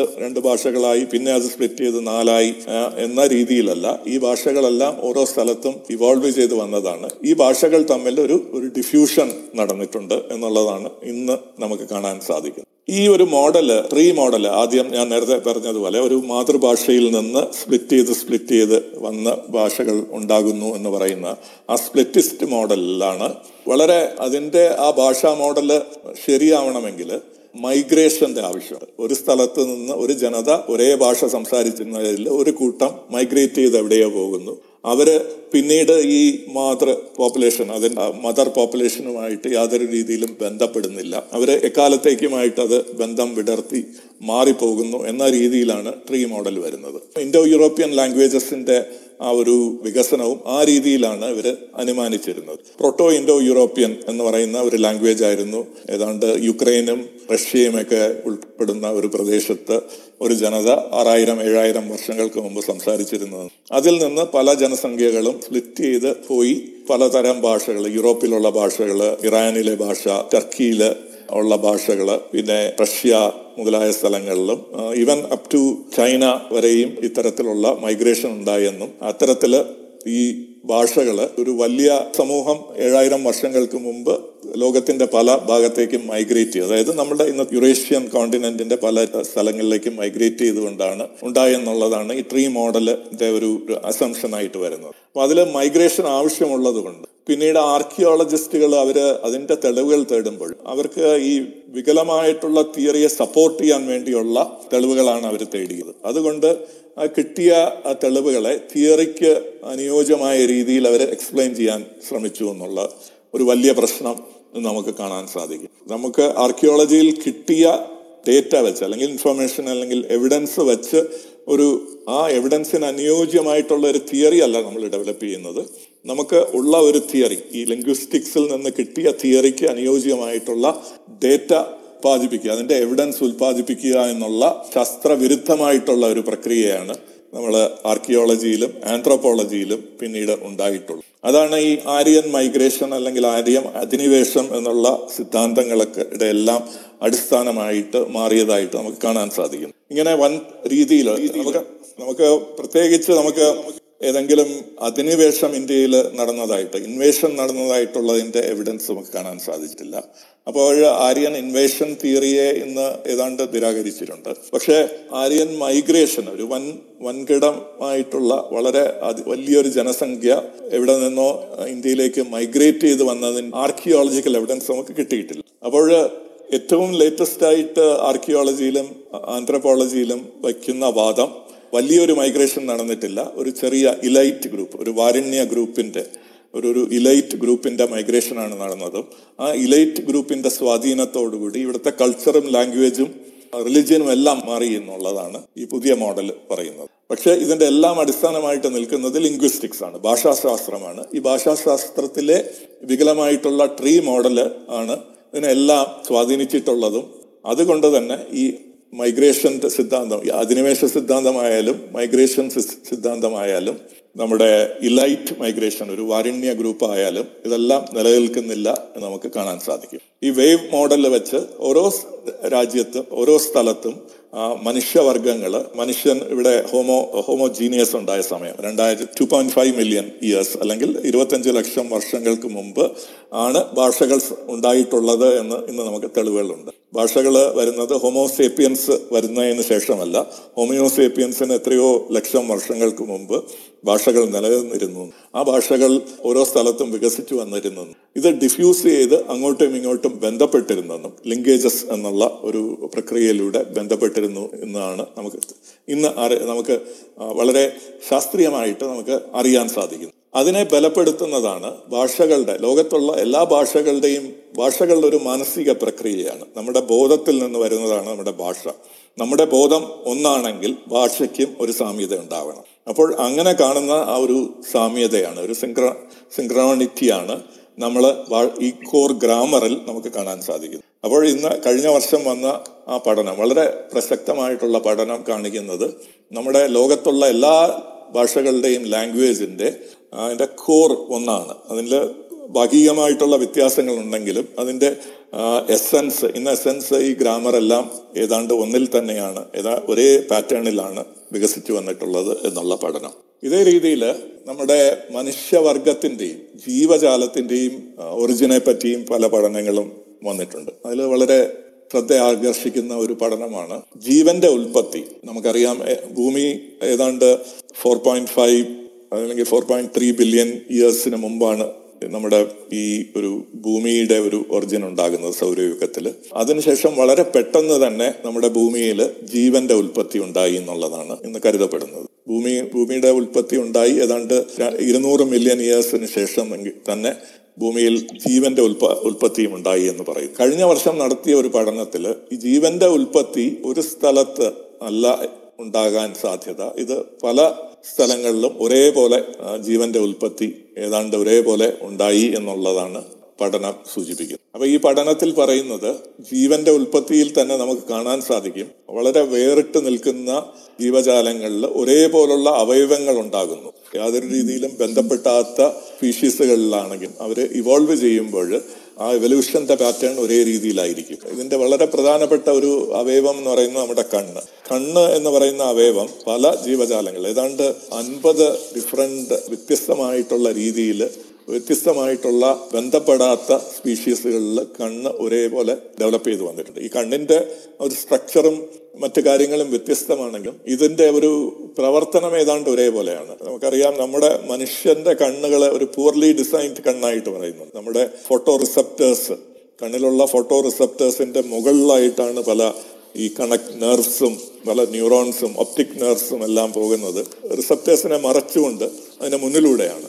വളരെ പൂറായിട്ടുള്ള ഒരു ഡിസൈനായിട്ട് അതിനെ കരുതപ്പെടുന്നു പക്ഷെ അതേപോലെ മറ്റ് പല ജീവജാലങ്ങളിൽ ഞണ്ട് ചിലതരം ഞണ്ട് അതുപോലുള്ള ക്രസ്റ്റേഷ്യൻസ് പോലുള്ള ജീവജാലങ്ങളിൽ ഫോട്ടോ റിസപ്റ്റേഴ്സിന് പിന്നിൽ ഉള്ള ഒരു ഡിസൈനാണ് കാണാൻ സാധിക്കുന്നത്. ഈ ഈ ഒപ്റ്റിക് നേഴ്സ് എല്ലാം ഫോട്ടോ റിസപ്റ്റേഴ്സിന് പിന്നിലാണ്. അപ്പോൾ അവരുടെ ഫോട്ടോ റിസപ്റ്റേഴ്സിനെ മറയ്ക്കുന്ന രീതിയിലുള്ള ഉള്ള ഡിസൈനല്ല. അപ്പോൾ ഇതിനെ ഹോമോപ്ലാസ്റ്റി എന്ന് പറയും. ഇത്തരത്തിൽ പല ഒരേ അവയവം പല രീതിയിൽ ഡെവലപ്പ് ചെയ്തു വരുന്നു. അതിനൊരു കോമൺ ഒറിജിൻ ഇല്ല ഈ അവയവങ്ങൾക്ക്. ഇത് ഇത്തരത്തിൽ പല അവയവങ്ങളുമുണ്ട് കണ്ണ് ഒരു ഉദാഹരണമായി. അതേപോലെ തന്നെ ജീവന്റെ ഉൽപ്പത്തിയും ഇതേപോലെ പല സ്ഥലങ്ങളിൽ പല രീതിയിൽ ഉണ്ടായിട്ടുണ്ട് എന്നുള്ളതാണ് ഈ പുതിയ പഠനം കണ്ടെത്തിയത്. ജീവന്റെ ഉൽപ്പത്തി പോലെ തന്നെ മനുഷ്യന്റെ ഒരു പരിണാമവും ഒരു കോമൺ ആൻസിസ്റ്ററിൽ നിന്നാണ് ഉണ്ടായി എന്നുള്ള ഒരു സങ്കല്പമായിരുന്നു കൂടുതൽ പ്രാബല്യത്തിൽ നിൽക്കും ജീവനും അതേപോലെ ഒരു കോമൺ ആൻസിസ്റ്ററിൽ നിന്ന് last unified LUCA common ancestor എന്ന് പറയും. എൽ യു സി എ അങ്ങനെയല്ല അത് മൾട്ടിപ്പിൾ ഒറിജിൻസ് ആവുന്നത് പോലെ തന്നെ മനുഷ്യന്റെ ഉൽപ്പത്തിയും ഒരു കോമൺ ആൻസിസ്റ്ററിൽ നിന്നായിരിക്കണമെന്നില്ല. പല പ്രദേശങ്ങളിലും ഇൻഡിപെൻഡന്റ് ആയിട്ട് ഹോമോസ്പീഷ്യസും ഇവോൾവ് ചെയ്ത് വന്നിട്ടുണ്ട് എന്നുള്ള പഠനങ്ങൾ ഇതിനു മുമ്പേ ഉണ്ടായിട്ടുണ്ട്. ഈ കഴിഞ്ഞ പത്ത് വർഷത്തിനുള്ളിൽ പല പഠനങ്ങളും അതിനെ അതിന്റെ സാധ്യത എടുത്ത് കാണിക്കുന്നുണ്ട്. മൾട്ടി റീജിയണൽ എവല്യൂഷൻ എന്നുള്ള ആ ഒരു മോഡലാണ് ഈ പഠനങ്ങൾ മുന്നോട്ട് അപ്പോൾ അതിൽ പറയുന്നത് ഹോമോ എന്നുള്ള ജീനിയസിൽ ആദ്യമായിട്ട് വന്നത് ഹോമോ ഹേബിലിസ്. പക്ഷേ നമുക്ക് വളരെ കാലം നിലനിന്നിരുന്ന ഒരു സ്പീഷീസ് എന്ന് പറഞ്ഞാൽ ഹോമോ എറക്ടസ് ആണ്. അപ്പോൾ ഈ ഹോമോ എറക്ടസ് പഠനത്തിൽ നമുക്ക് കാണാൻ സാധിക്കുന്ന ഏഷ്യയിലെ ഹോമോ എറക്ടസ് ആഫ്രിക്കയിലെ യൂറോപ്പിലെ തുടങ്ങിയ ഹോമോ എറക്ടസുകൾ തമ്മിൽ ബന്ധമുണ്ട്. പക്ഷെ യുണീക്ക് ആയിട്ടുള്ള ക്യാരക്ടർ ക്യാരക്ടേഴ്സും ഇത്തരത്തിൽ ഈ പ്രദേശങ്ങളിൽ നിലനിൽക്കുന്നതായിട്ട് കാണാൻ സാധിക്കും. അപ്പോൾ ഇതിനെ ഇന്ന് നരവംശ ശാസ്ത്രജ്ഞന്മാർ ഔട്ട് ഓഫ് ആഫ്രിക്ക എന്നുള്ള ഒരു തിയറിയെ ബദലായിട്ട് പുതിയ മോഡൽസ് എന്ന് വയ്ക്കുന്ന ഒരു രീതിയാണ് നമുക്ക് കാണാൻ സാധിക്കുന്നത്. ഔട്ട് ഓഫ് ആഫ്രിക്ക എന്ന് പറയുന്നത് ആദ്യത്തെ മനുഷ്യവർഗം ഹോമോ ജീനിയസിൽപ്പെട്ട ഹോമോ എറക്ടസ് ആദ്യത്തെ ഔട്ട് ഓഫ് ആഫ്രിക്ക ഹോമോ എറക്ടസും രണ്ടാമത്തത് ഔട്ട് ഓഫ് ആഫ്രിക്ക ഹോമോ സേപ്പിയൻസിന്റെയും ഉണ്ടായി എന്നുള്ളതായിരുന്നു നമ്മുടെ ഒരു മെയിൻ സ്ട്രീം ധാരണ. അപ്പം അതിനെ അതിന് ഓൾട്ടർനേറ്റീവായിട്ട് മൾട്ടി റീജിയണൽ എവല്യൂഷനിൽ പല സ്ഥലങ്ങളിലും ഒരേപോലെ പാരലായിട്ട് ഹോമോ എറക്ടസും അതുപോലെ ഹോമോ സേപ്പിയൻസും ഉണ്ടാകാൻ സാധ്യതയുണ്ട് എന്നുള്ളതാണ് ഇന്നത്തെ നരവംശാസ്ത്രത്തിന്റെ പഠനങ്ങൾ സ്ഥിരീകരിക്കുന്നത്. ഇതിൽ ഇതിനെ സപ്പോർട്ടീവായിട്ട് ഇതിനെ പിന്താങ്ങുന്ന തെളിവുകൾ ജനറ്റിക്സിൽ നിന്നും വരുന്നുണ്ട്. മാത്രമല്ല ക്രോണോളജിയിൽ നിന്നും. കാരണം ക്രോണോളജി എന്ന് പറഞ്ഞു കഴിഞ്ഞാൽ ഇതിന്റെ ടൈമിങ്ങിൽ നിന്നും നമുക്ക് തെളിവുകൾ കിട്ടുന്നു. ആഫ്രിക്കയിൽ എപ്പോഴാണോ ഹോമോസേപ്പിയൻസിന്റെ ഉദയം നമുക്ക് കാണാൻ സാധിക്കുന്നത് അതേ സമയത്ത് തന്നെ ഏഷ്യയിലും നമുക്ക് ഹോമിയോസേപ്പിയൻസിന്റെ ഒരു ഒറിജിൻ കാണാൻ സാധിക്കുന്നതായിട്ട് നമുക്ക് ഇന്നത്തെ തെളിവുകൾ കാട്ടിത്തരുന്നുണ്ട്. അപ്പോൾ ഇന്ന് പുതിയതായിട്ട് വരുന്ന തിയറി എന്ന് പറഞ്ഞു കഴിഞ്ഞാൽ ഔട്ട് ഓഫ് ആഫ്രിക്കയ്ക്ക് പകരം ഔട്ട് ഓഫ് നോവെയർ എന്നുള്ള ഇത് എല്ലായിടത്തും നിന്ന് വന്ന മനുഷ്യന്റെ ഒരു പരിണാമത്തിന്റെ പ്രക്രിയയായിട്ടാണ് ഇന്ന് കാണാൻ സാധിക്കുന്നത്. ഇതിനെ സപ്പോർട്ട് ചെയ്യുന്ന ജനറ്റിക്സിന്റെ ഒരു പഠനവും കഴിഞ്ഞ വർഷം പുറത്തു വന്നിട്ടുണ്ട്. ഷെഫർ ആൻഡ് സപ്പേറിയോയുടെ ഒരു പേപ്പറിൽ പറയുന്നത് നമ്മുടെ ഹൊമോനിൻ എന്ന് പറയുന്നത് ചിമ്പൻസികളെല്ലാം ഉൾപ്പെടുന്ന ഒരു ഗ്രൂപ്പ് പ്രൈമേറ്റ്സിന്റെ ഉയർന്ന പ്രൈമേറ്റ്സിന്റെ ഒരു ഗ്രൂപ്പിനെ ഏതാണ്ട് തൊണ്ണൂറ്റി മൂന്ന് ശതമാനം നമ്മുടെ ജിനോമും ഡി എൻ എയും തമ്മിൽ സാമ്യതയുണ്ട്. ഏഴ് ശതമാനം മാത്രമാണ് ഹൊമോ എറക്ടസ് ചിമ്പൻസികളും തമ്മിലുള്ള വ്യത്യാസം. അത് പിന്നീട് കഴിഞ്ഞ ആറ് ലക്ഷം വർഷത്തെ ഇപ്പുറത്തുള്ള മനുഷ്യ സ്പീഷീസുകളെ നോക്കുകയാണെങ്കിൽ ഹ്യൂമൻ സ്പീഷീസുകളെ നോക്കുകയാണെങ്കിൽ നമുക്ക് വൺ പോയിന്റ് ഫൈവ് പെർസെന്റ് മാത്രമാണ് ഈ സ്പീഷീസുകളിൽ തമ്മിലുള്ള വ്യത്യാസം. ഏതാണ്ട് ഒന്നര ശതമാനം മാത്രമാണ് വ്യത്യാസമായിട്ട് വരുന്നത്. നമ്മൾ ഹൊമോസേപ്പിയൻസിലേക്ക് വരുമ്പോൾ ഈ വ്യത്യാസം ഏതാണ്ട് ഒരു ഒരു ശതമാനമായിട്ട് മാറുന്നതായിട്ട് നമുക്ക് കാണാൻ സാധിക്കും. ഈ ജനറ്റിക്സിൽ നിന്ന് നമുക്ക് കാണാൻ സാധിക്കുന്നത് വളരെ കോമൺ ആയിട്ട് നമ്മുടെ ഹോൾ ഗ്ലോബൽ പോപ്പുലേഷൻ എടുക്കുമ്പോൾ വ്യത്യാസം വളരെ കുറവാണെങ്കിലും വ്യത്യാസം കൂടുതൽ ഗ്രൂപ്പുകൾക്കുള്ളിലാണ്. ഏഷ്യക്കുള്ളിലും അല്ലെങ്കിൽ ആഫ്രിക്കയ്ക്കുള്ളിലും അല്ലെങ്കിൽ യൂറോപ്പിനുള്ളിലാണെന്നും നമുക്ക് കാണാൻ സാധിക്കും. ഗ്രൂപ്പുകളിൽ നമുക്ക് തമ്മിൽ പല രീതിയിലും അങ്ങോട്ടും ഇങ്ങോട്ടും ഔട്ട് ഓഫ് ആഫ്രിക്ക എന്ന പോലെ പല സ്പീഷീസുകളും ഒരു കോണ്ടിനെന്റിൽ നിന്ന് മറ്റേ കോണ്ടിനെന്റിലുമായിട്ട് ബന്ധപ്പെട്ടിട്ടുണ്ട്. ഇന്റർ ബ്രീഡിംഗ് നടന്നിട്ടുണ്ട്. അങ്ങോട്ടും ഇങ്ങോട്ടും ഇന്റർ ബ്രീഡ് ചെയ്തിട്ടുണ്ട്. അതിൽ നിന്ന് ഓരോ സ്ഥലത്തും വ്യത്യസ്തമായിട്ടുള്ള ഒരുപാട് ഫീച്ചേഴ്സും അതേസമയം കോമൺ ആയിട്ടുള്ള ഫീച്ചേഴ്സും നിലനിർത്താൻ മനുഷ്യ വർഗത്തിന് സാധിച്ചിട്ടുണ്ട് എന്നുള്ളതാണ് നമുക്ക് കാണാൻ കഴിയുന്നത്. നമുക്കിനി കുറച്ചുകൂടെ വ്യത്യസ്തമായിട്ടുള്ള ഒരു കാര്യത്തിലേക്ക് നമുക്ക് കടക്കാമെന്ന് തോന്നുന്നു. ജീവജാലങ്ങൾ ഹ്യൂമസ് സ്പീഷ്യസിനെ കുറിച്ചുള്ള കാര്യങ്ങൾ ഏതാണ്ട് ഇതൊക്കെയാണ് ഇന്ന് കഴിഞ്ഞ വർഷം നടന്ന പഠനം. ജീവജാലങ്ങളുടെ ഇടയിൽ ഉണ്ടായിട്ടുള്ള ചില ജീവജാലങ്ങളുടെ എവല്യൂഷനും അതിന്റെ പ്രത്യേകതകളെയും കുറിച്ചുള്ള പഠനത്തിൽ വന്നിട്ടുള്ള ഒന്ന് രണ്ട് പഠനങ്ങളിലേക്ക് നമുക്കൊന്ന് എത്തി നോക്കാം. വർക്കലയിൽ നിന്ന് ആരെങ്കിലും ഇവിടെ ഉണ്ടെങ്കിൽ അല്ലെങ്കിൽ വർക്കലയിൽ ആയിട്ട് ബന്ധപ്പെട്ടിട്ടുള്ള ആരെങ്കിലും ഉണ്ടെങ്കിൽ വളരെ ശ്രദ്ധേയമായ ഒരു കാര്യം വർക്കലയുമായിട്ട് നമ്മുടെ ജീവപരിണാമവുമായി ബന്ധപ്പെട്ട് നിൽക്കുന്നു വർക്കല നമുക്കറിയാം ശ്രീനാരായണ ഗുരുവിന്റെ പിന്നീടുള്ള പ്രവർത്തനങ്ങളുടെ ആസ്ഥാനമായിട്ട് ശിവഗരി മഠമൊക്കെ നിലനിൽക്കുന്ന പ്രദേശമാണ്. ഈ വർക്കലയിൽ ആയിരത്തി തൊള്ളായിരത്തി അറുപതിൽ ഒരു എം എസ് സി ആണോ അതോ പി എച്ച് ഡി ഡെസർട്ടേഷൻ ആയിരത്തി തൊള്ളായിരത്തി അറുപതിൽ ഒരു കൃഷ്ണസ്വാമി എന്നുള്ള ഒരാൾ നടത്തുകയുണ്ടായി. അദ്ദേഹത്തിന്റെ പഠനം കേരള യൂണിവേഴ്സിറ്റി ലൈബ്രറിയിൽ അവൈലബിൾ ആണ്. എന്റെ അറിവിൽ വരുന്നത് മുപ്പത്തഞ്ച് എൺപത്തി ഒമ്പത് കാലങ്ങളിലാണ് ഈ പഠനത്തെക്കുറിച്ചുള്ള ഒരു അറിവ് കിട്ടുന്നത്. ഇത് ആയിരത്തി തൊള്ളായിരത്തി അറുപതിൽ നടത്തിയ പഠനമാണ്. അദ്ദേഹം പറയുന്നു വർക്കലയിൽ നമുക്കറിയാം പാപനാശനം എന്ന് പറഞ്ഞ ഒരു നാച്ചുറൽ സ്പ്രിംഗ് ഉണ്ട്. വർക്കല ക്ലിഫിൽ വർക്കല ബീച്ചിൽ പോയി കഴിഞ്ഞാൽ.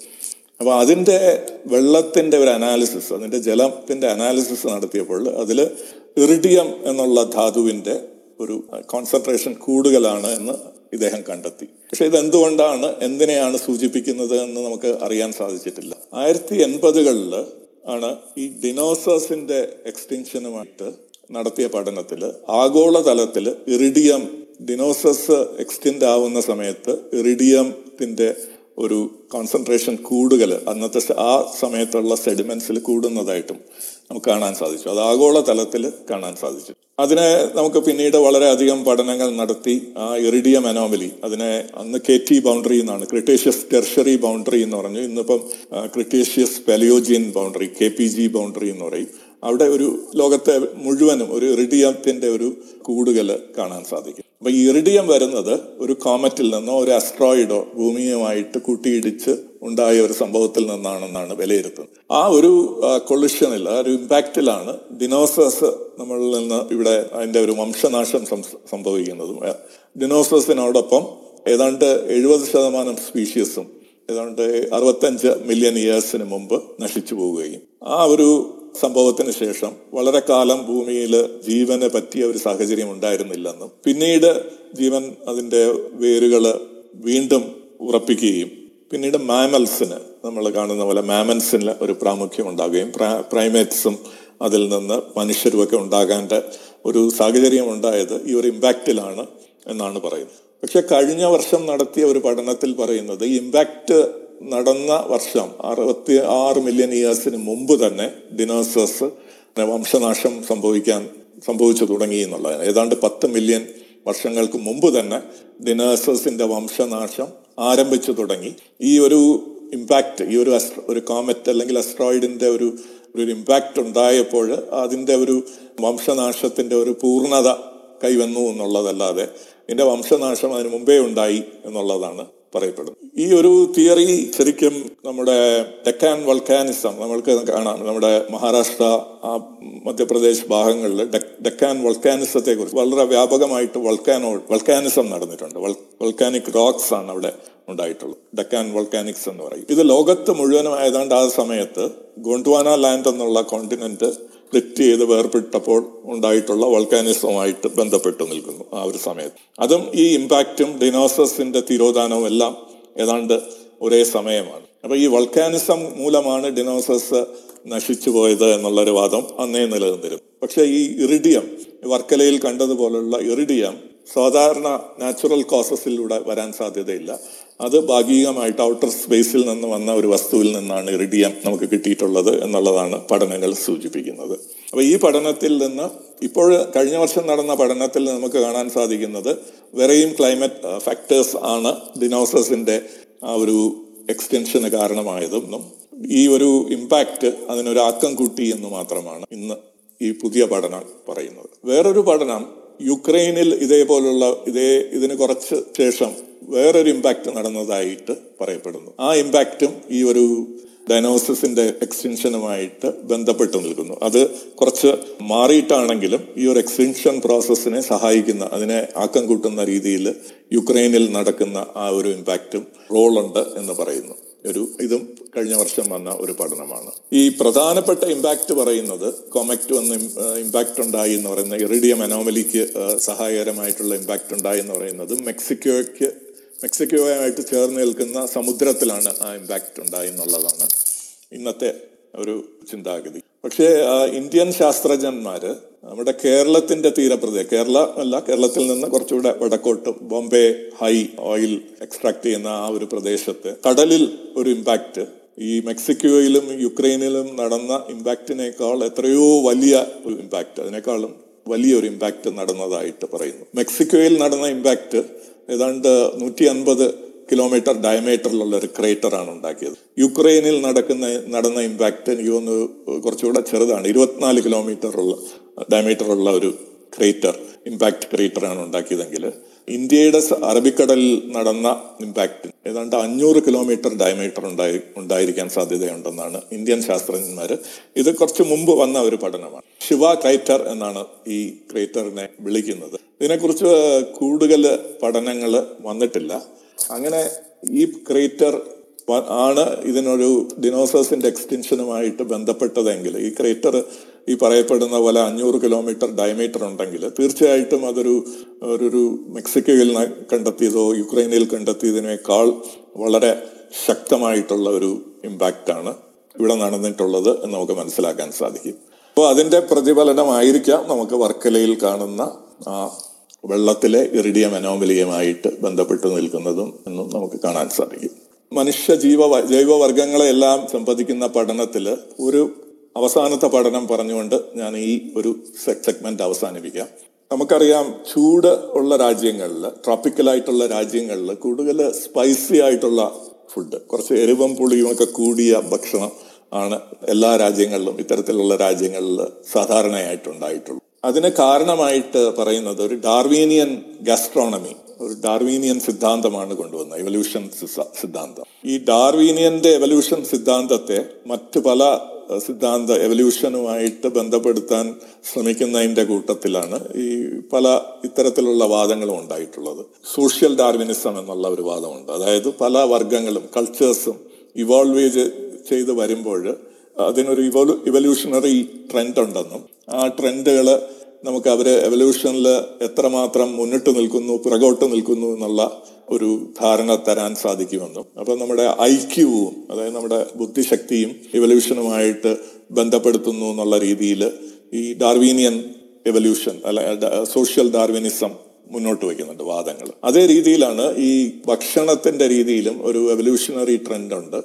അനുയോജ്യമായിട്ടുള്ള നമുക്ക് സഹായകരം നമുക്ക് അതി അതിജീവനത്തിന് സർവൈവലിന് സഹായിക്കുന്ന ഭക്ഷണങ്ങൾ നമ്മൾ കൂടുതൽ കഴിക്കാൻ സാധിക്കുകയും അങ്ങനെ കഴിക്കുന്നവർ ഒരു ഒരു കൾച്ചർ ഡെവലപ്പ് ചെയ്ത് വരുന്നു എന്നുള്ള കാര്യമാണ് പറയുന്നത്. പക്ഷേ കഴിഞ്ഞ വർഷം ബ്രോംഹാം എന്ന ശാസ്ത്രജ്ഞനും അദ്ദേഹത്തിന്റെ സഹപ്രവർത്ത പ്രവർത്തകരും നടത്തിയ പഠനത്തിൽ ഈ ഒരു വാദം ശരിയല്ല എന്ന് അവർ കണ്ടെത്തി. അവർ ഏതാണ്ട് തൊണ്ണൂറ് തൊണ്ണൂറ്റി മൂന്ന് രാജ്യങ്ങളിൽ നിന്ന് മുപ്പത്തി മൂവായിരം ഭക്ഷണങ്ങളെ ഭക്ഷണ പദാർത്ഥങ്ങളെ കുറിച്ച് നടത്തിയ പഠനത്തിൽ ഇത്തരത്തിൽ ഒരു നമ്മുടെ അതിഥി അതിജീവനത്തിന് സഹകരിക്കുന്ന രീതിയിലല്ല ഭക്ഷണങ്ങൾ ഉരുത്തിരിഞ്ഞു വന്നിട്ടുള്ളത് എന്ന് പറയുന്നു. ഈ സ്പൈസിയർ ഫുഡിന്റെ കാര്യത്തിൽ മുണ്ട് മുമ്പ് നിന്നിരുന്ന അനുമാനം അത് നമ്മുടെ രോഗാണുക്കളെ പ്രതിരോധിക്കാൻ സഹായിക്കുന്ന രീതിയിലായിരിക്കാം ആയതുകൊണ്ടായിരിക്കാം നമുക്ക് ഈ ചൂടുള്ള രാജ്യങ്ങളിൽ കൂടുതൽ എരിവുള്ള ഭക്ഷണങ്ങൾ കഴിക്കുന്നത് എന്നുള്ള അനുമാനം. അത് ശരിയല്ല എന്നുള്ളതാണ് ഈ അനുമാനം കണ്ടെത്തിയത്.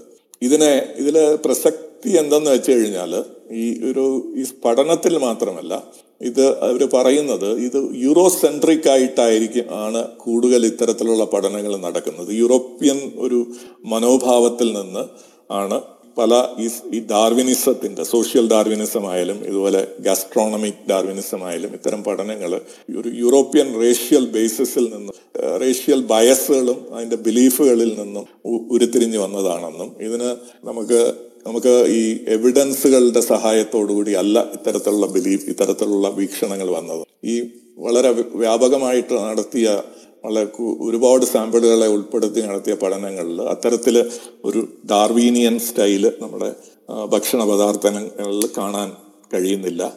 ഓരോ സ്ഥലത്തെയും ക്ലൈമറ്റിനും അവിടുത്തെ മണ്ണിനും അനുയോജ്യമായിട്ടുള്ള ഭക്ഷണ പദാർത്ഥങ്ങളാണ് നമ്മൾ ഉപയോഗിക്കുന്നതെന്നും അതിന്റെ ലഭ്യതയാണ് നമ്മുടെ ഭക്ഷണ രീതികളെയും സ്വാധീനിക്കുന്നതായിട്ട് നമുക്ക് കാണാൻ സാധിക്കും. രണ്ടാമത്തെ സെക്ഷൻ ജീവജാലങ്ങളും മനുഷ്യന്റെയും കുറിച്ചുള്ള പഠനങ്ങളെ കുറിച്ചുള്ള ആ ഗ്രൂപ്പ് ുള്ള പഠനങ്ങളിലൂടെയുള്ള ഒരു അവലോകനം തീർന്നു. ഞാൻ ഇനി മൂന്നാമത്തെ ഗ്രൂപ്പിലേക്ക് പോകാം. നമ്മുടെ പ്രപഞ്ചത്തെക്കുറിച്ചുള്ള കുറെ പഠനങ്ങളെക്കുറിച്ച്. അതിൽ സെലക്ട് ചെയ്ത ചില പഠനങ്ങൾ ആണ് ഞാനിവിടെ സൂചിപ്പിക്കാൻ ശ്രമിക്കുന്നത്. നമ്മുടെ പ്രപഞ്ചത്തെക്കുറിച്ച് വളരെയധികം ശ്രദ്ധ ആകർഷിക്കുന്ന ഒരു കാര്യമാണ് ഡാർക്ക് മാറ്റർ എന്നുള്ള കാര്യം. ഈ ഡാർക്ക് മാറ്റർ നമുക്കറിയാം അതൊരു ഹൈപ്പോത്തറ്റിക്കലായിട്ട് നമ്മൾ സ്പെക്കുലേറ്റ് ചെയ്യുന്ന ഒരു മാറ്ററാണ് ഗാലക്സികളുടെ ചലനം നമുക്ക് പഠിക്കുമ്പോൾ ആ ചലനത്തെ നമുക്ക് മനസ്സിലാക്കണമെങ്കിൽ അവിടെ നമ്മൾ ഇന്ന് കാണുന്നതിനേക്കാൾ കൂടുതൽ വസ്തുക്കൾ മാറ്റർ ആവശ്യമുണ്ട് എന്നുള്ള കാര്യമാണ്. ഈ ഡാർക്ക് മാറ്റർ എന്നുള്ള ഒരു ഒരു അനുമാനത്തിലേക്ക് നമ്മൾ. ഈ ഡാർക്ക് മാറ്റർ എന്താണെന്ന് നമുക്ക് കണ്ടെത്താൻ സാധിച്ചു. പ്രപഞ്ചം മുഴുവൻ ഏതാണ്ട് കൂടുതലായിട്ട് നിറഞ്ഞു നിൽക്കുന്നത് ഈ ഡാർക്ക് മാറ്റർ ആണ് അതേപോലെ ഡാർക്ക് എനർജി എന്നുള്ള ഒരു വേറൊരു കാര്യവും നിലനിൽക്കുന്നുണ്ട്. ഇത് രണ്ടും കൂട്ടിച്ചേർന്ന് കഴിഞ്ഞാൽ ഏതാണ്ട് തൊണ്ണൂറ്റഞ്ച് ശതമാനം പ്രപഞ്ചവും ഡാർക്ക് മാറ്റർ ഡാർക്ക് എനർജിയുമാണ് ബാക്കി നമ്മൾ ഈ കാണുന്ന നമ്മൾ അറിയപ്പെടുന്ന മാറ്റർ വെറും അഞ്ച് ശതമാനം മാത്രമാണ് എന്നുള്ളതാണ് ഇന്ന് നമ്മുടെ ഒരു അനുമാനം. അപ്പം ഈ ഡാർക്ക് മാറ്റർ എന്തായിരിക്കാം എന്നുള്ളതിനെ കുറിച്ച് പല പഠനങ്ങളും വർഷങ്ങളായിട്ട് നടന്നു പോകുന്നുണ്ട്. കഴിഞ്ഞ വർഷവും ഒരുപാട് പഠനങ്ങൾ വന്നിട്ടുണ്ട്. ന്യൂട്രോൺ സ്റ്റാർസ് എന്ന് പറയുന്ന ഒരു തരം സ്റ്റാർസ് ഉണ്ട്. വളരെ വലിയ സ്റ്റാർസ് കത്തിയെരിഞ്ഞ് ഒരു ഒരു സ്ഥിതിയിലാവുമ്പോഴാണ് അതിനെ ന്യൂട്രോൺ സ്റ്റാർ എന്ന് ഒരു വിശേഷണം കൊടുക്കുന്നത്. ആ ന്യൂ ന്യൂട്രോൺ സ്റ്റാറിൽ നിന്ന് വളരെ ശക്തമായിട്ടുള്ള ഗാമ എക്സ്റേ എമിഷൻസ് എക്സ്റേകളുടെ എമിഷൻസ് ഉണ്ടാകുന്നതായിട്ട് കാണാൻ സാധിക്കും. അപ്പൊ ഈ ന്യൂട്രോൺ എക്സ്റേ എമിഷൻസ് എന്ന് പറയുന്നത് ആക്സിയോൺസ് എന്ന് പറയുന്ന ഒരു പദാർത്ഥവുമായി ബന്ധപ്പെട്ട് ആണ് ഈ എമിഷൻസ് നടക്കുന്നതായിട്ടാണ് അനുമാനിച്ച് ഇരിക്കുന്നത് ആക്സിയോൺസ് എന്ന് പറയുന്നത് ഈ ഡാർക്ക് മാറ്ററിന്റെ ഒരു പോസിബിൾ കണ്ടന്റ് ആവാനുള്ള ഒരു സാധ്യത ആണ്. ഇന്ന് കുറച്ചു കാലമായിട്ട് ശാസ്ത്രത്തിൽ ശാസ്ത്രലോകത്തിൽ നിലനിൽക്കുന്ന ഒരു ഹൈപ്പോത്തസിസ് ആക്സിയോണിനെ കുറിച്ച് നമുക്ക് കൃത്യമായിട്ടുള്ള കണ്ടെത്തലുകളില്ല. നമുക്കൊരു അനുമാനം മാത്രമേ ഉള്ളൂ. അതിനെ നമുക്ക് നിരീക്ഷിക്കാൻ സാധിച്ചിട്ടില്ല. അപ്പം ഈ ഇത്തരത്തിൽ ഈ വളരെ അധികം എക്സ്റേ വളരെ ശക്തമായിട്ടുള്ള എക്സ്റേ എമിറ്റ് ചെയ്യുന്ന ന്യൂട്രോണുകളുടെ പല ന്യൂട്രോണുകളിൽ നിന്നും ഈ ആക്സിയോൺസിന്റെ സാധ്യത വളരെ കൂടുതലാണ് എന്ന് നമുക്ക് ഇപ്പോഴത്തെ പഠനങ്ങൾ തെളിയിക്കുന്നുണ്ട്. അപ്പോൾ ഈ ആക്സിയോൺസ് ആയിരിക്കണം നമ്മുടെ ഡാർക്ക് മാറ്ററിന്റെ വലിയൊരു വലിയൊരു ഭാഗവും മാത്രമല്ല നമ്മുടെ പ്രപഞ്ചം മുഴുവൻ നിലനിൽക്കുന്നത് ഈ ആക്സിയോൺസ് ആയിരിക്കണം. ഈ ആക്സിയോൺസ് നമ്മുടെ സാധാരണ മാറ്ററുമായിട്ടുള്ള ഇന്ററാക്ഷൻ വളരെ കുറവാണ്. തീരെ ഇല്ല എന്ന് തന്നെ പറയാം. അതുകൊണ്ടാണ് നമുക്കതിനെ ഡിറ്റക്ട് ചെയ്യാൻ സാധിക്കാതെ പോകുന്നത്. ഇതുപോലെ തന്നെ വേറൊരു പഠനം നമ്മുടെ ഹബിൾ ടെലിസ്കോപ്പിൽ കണ്ടെത്തിയ ഒരു ഒരു കാര്യത്തെക്കുറിച്ച് വേറൊരു പഠനവും നടന്നു. ഹബിൾ ടെലിസ്കോപ്പ് രണ്ടായിരത്തി പതിമൂന്നിൽ ഒരു പുതിയ രണ്ട് ഗാലക്സികളെ കണ്ടെത്തി. ഈ രണ്ട് ഗാലക്സികളുടെയും ഒരു പ്രത്യേകത ഇത് രണ്ടും ഏതാണ്ട് ഒരേപോലെ.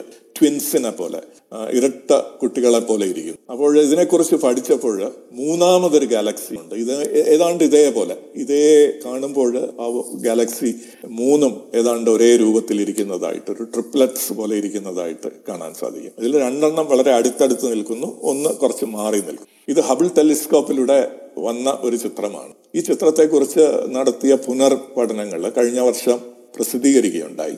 അപ്പൊ ഇതിനെ ഹാമിൽട്ടൺസ് ഒബ്ജക്റ്റ് എന്നാണ് പറയുന്നത്. ഈ ഹാമിൽട്ടൺസ് ഒബ്ജക്റ്റ് ഉണ്ടാകുന്നത് മൂന്ന് ഗാലക്സികളല്ല ഇത് ഒരു ഗാലക്സിയാണ് അത് നമ്മുടെ നമുക്ക് അത് മൂന്നായിട്ട് കാണപ്പെടുന്നു എന്നുള്ളതാണ് ഈ പഠനങ്ങൾ കാണിക്കുന്നത്.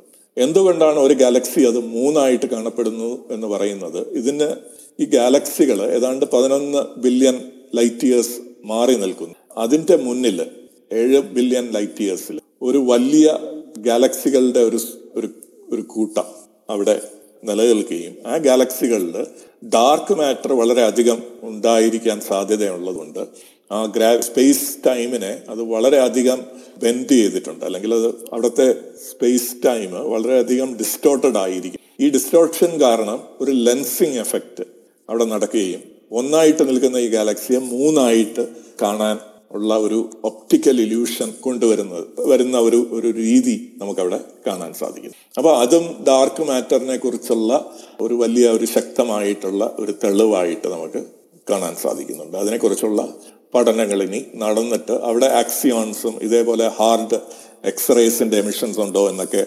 നിരീക്ഷിച്ചിട്ട് ഈ നേരത്തെ പറഞ്ഞ രണ്ട് പഠനങ്ങൾ തമ്മിൽ ബന്ധപ്പെടുത്താൻ സാധിക്കുമോ എന്നുള്ള കാര്യങ്ങളെക്കുറിച്ചുള്ള പഠനങ്ങൾ ഇനി ഉണ്ടാകേണ്ടതായിട്ടുണ്ട്.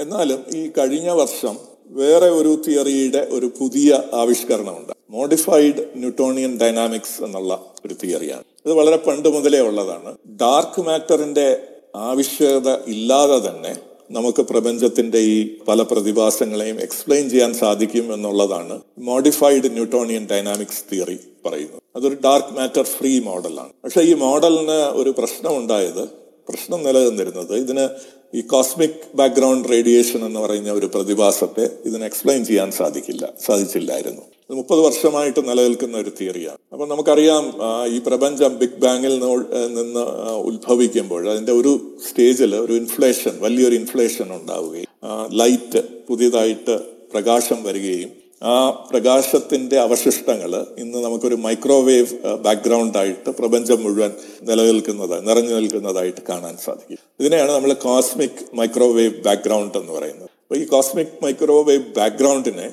എക്സ്പ്ലെയിൻ ചെയ്യാൻ മോഡിഫൈഡ് ന്യൂട്ടോണിയൻ ഡൈനാമിക്സ് മോഡലിന് സാധിച്ചിട്ടില്ലായിരുന്നു. കഴിഞ്ഞ വർഷം നടത്തിയ ചില പഠനങ്ങളിൽ അവർക്ക് ഈ ഇതിനെ എക്സ്പ്ലെയിൻ ചെയ്യാൻ സാധിച്ചു എന്നുള്ളത് വലിയൊരു ആ മോഡലിന്റെ വിജയമായിട്ട് കാട്ടി.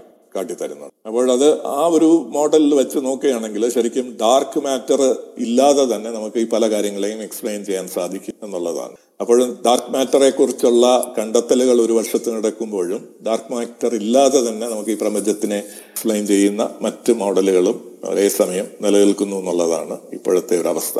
പല പല രാജ്യങ്ങളും ഡാർക്ക് മാറ്ററിനെ ഡിറ്റക്ട് ചെയ്യാവുന്ന ചെയ്യുന്ന രീതി പല ഡിറ്റക്ടേഴ്സിനും ഡിസൈൻ ചെയ്ത് അതിനെ പ്രാവർത്തികമാക്കിയിട്ടുണ്ട്.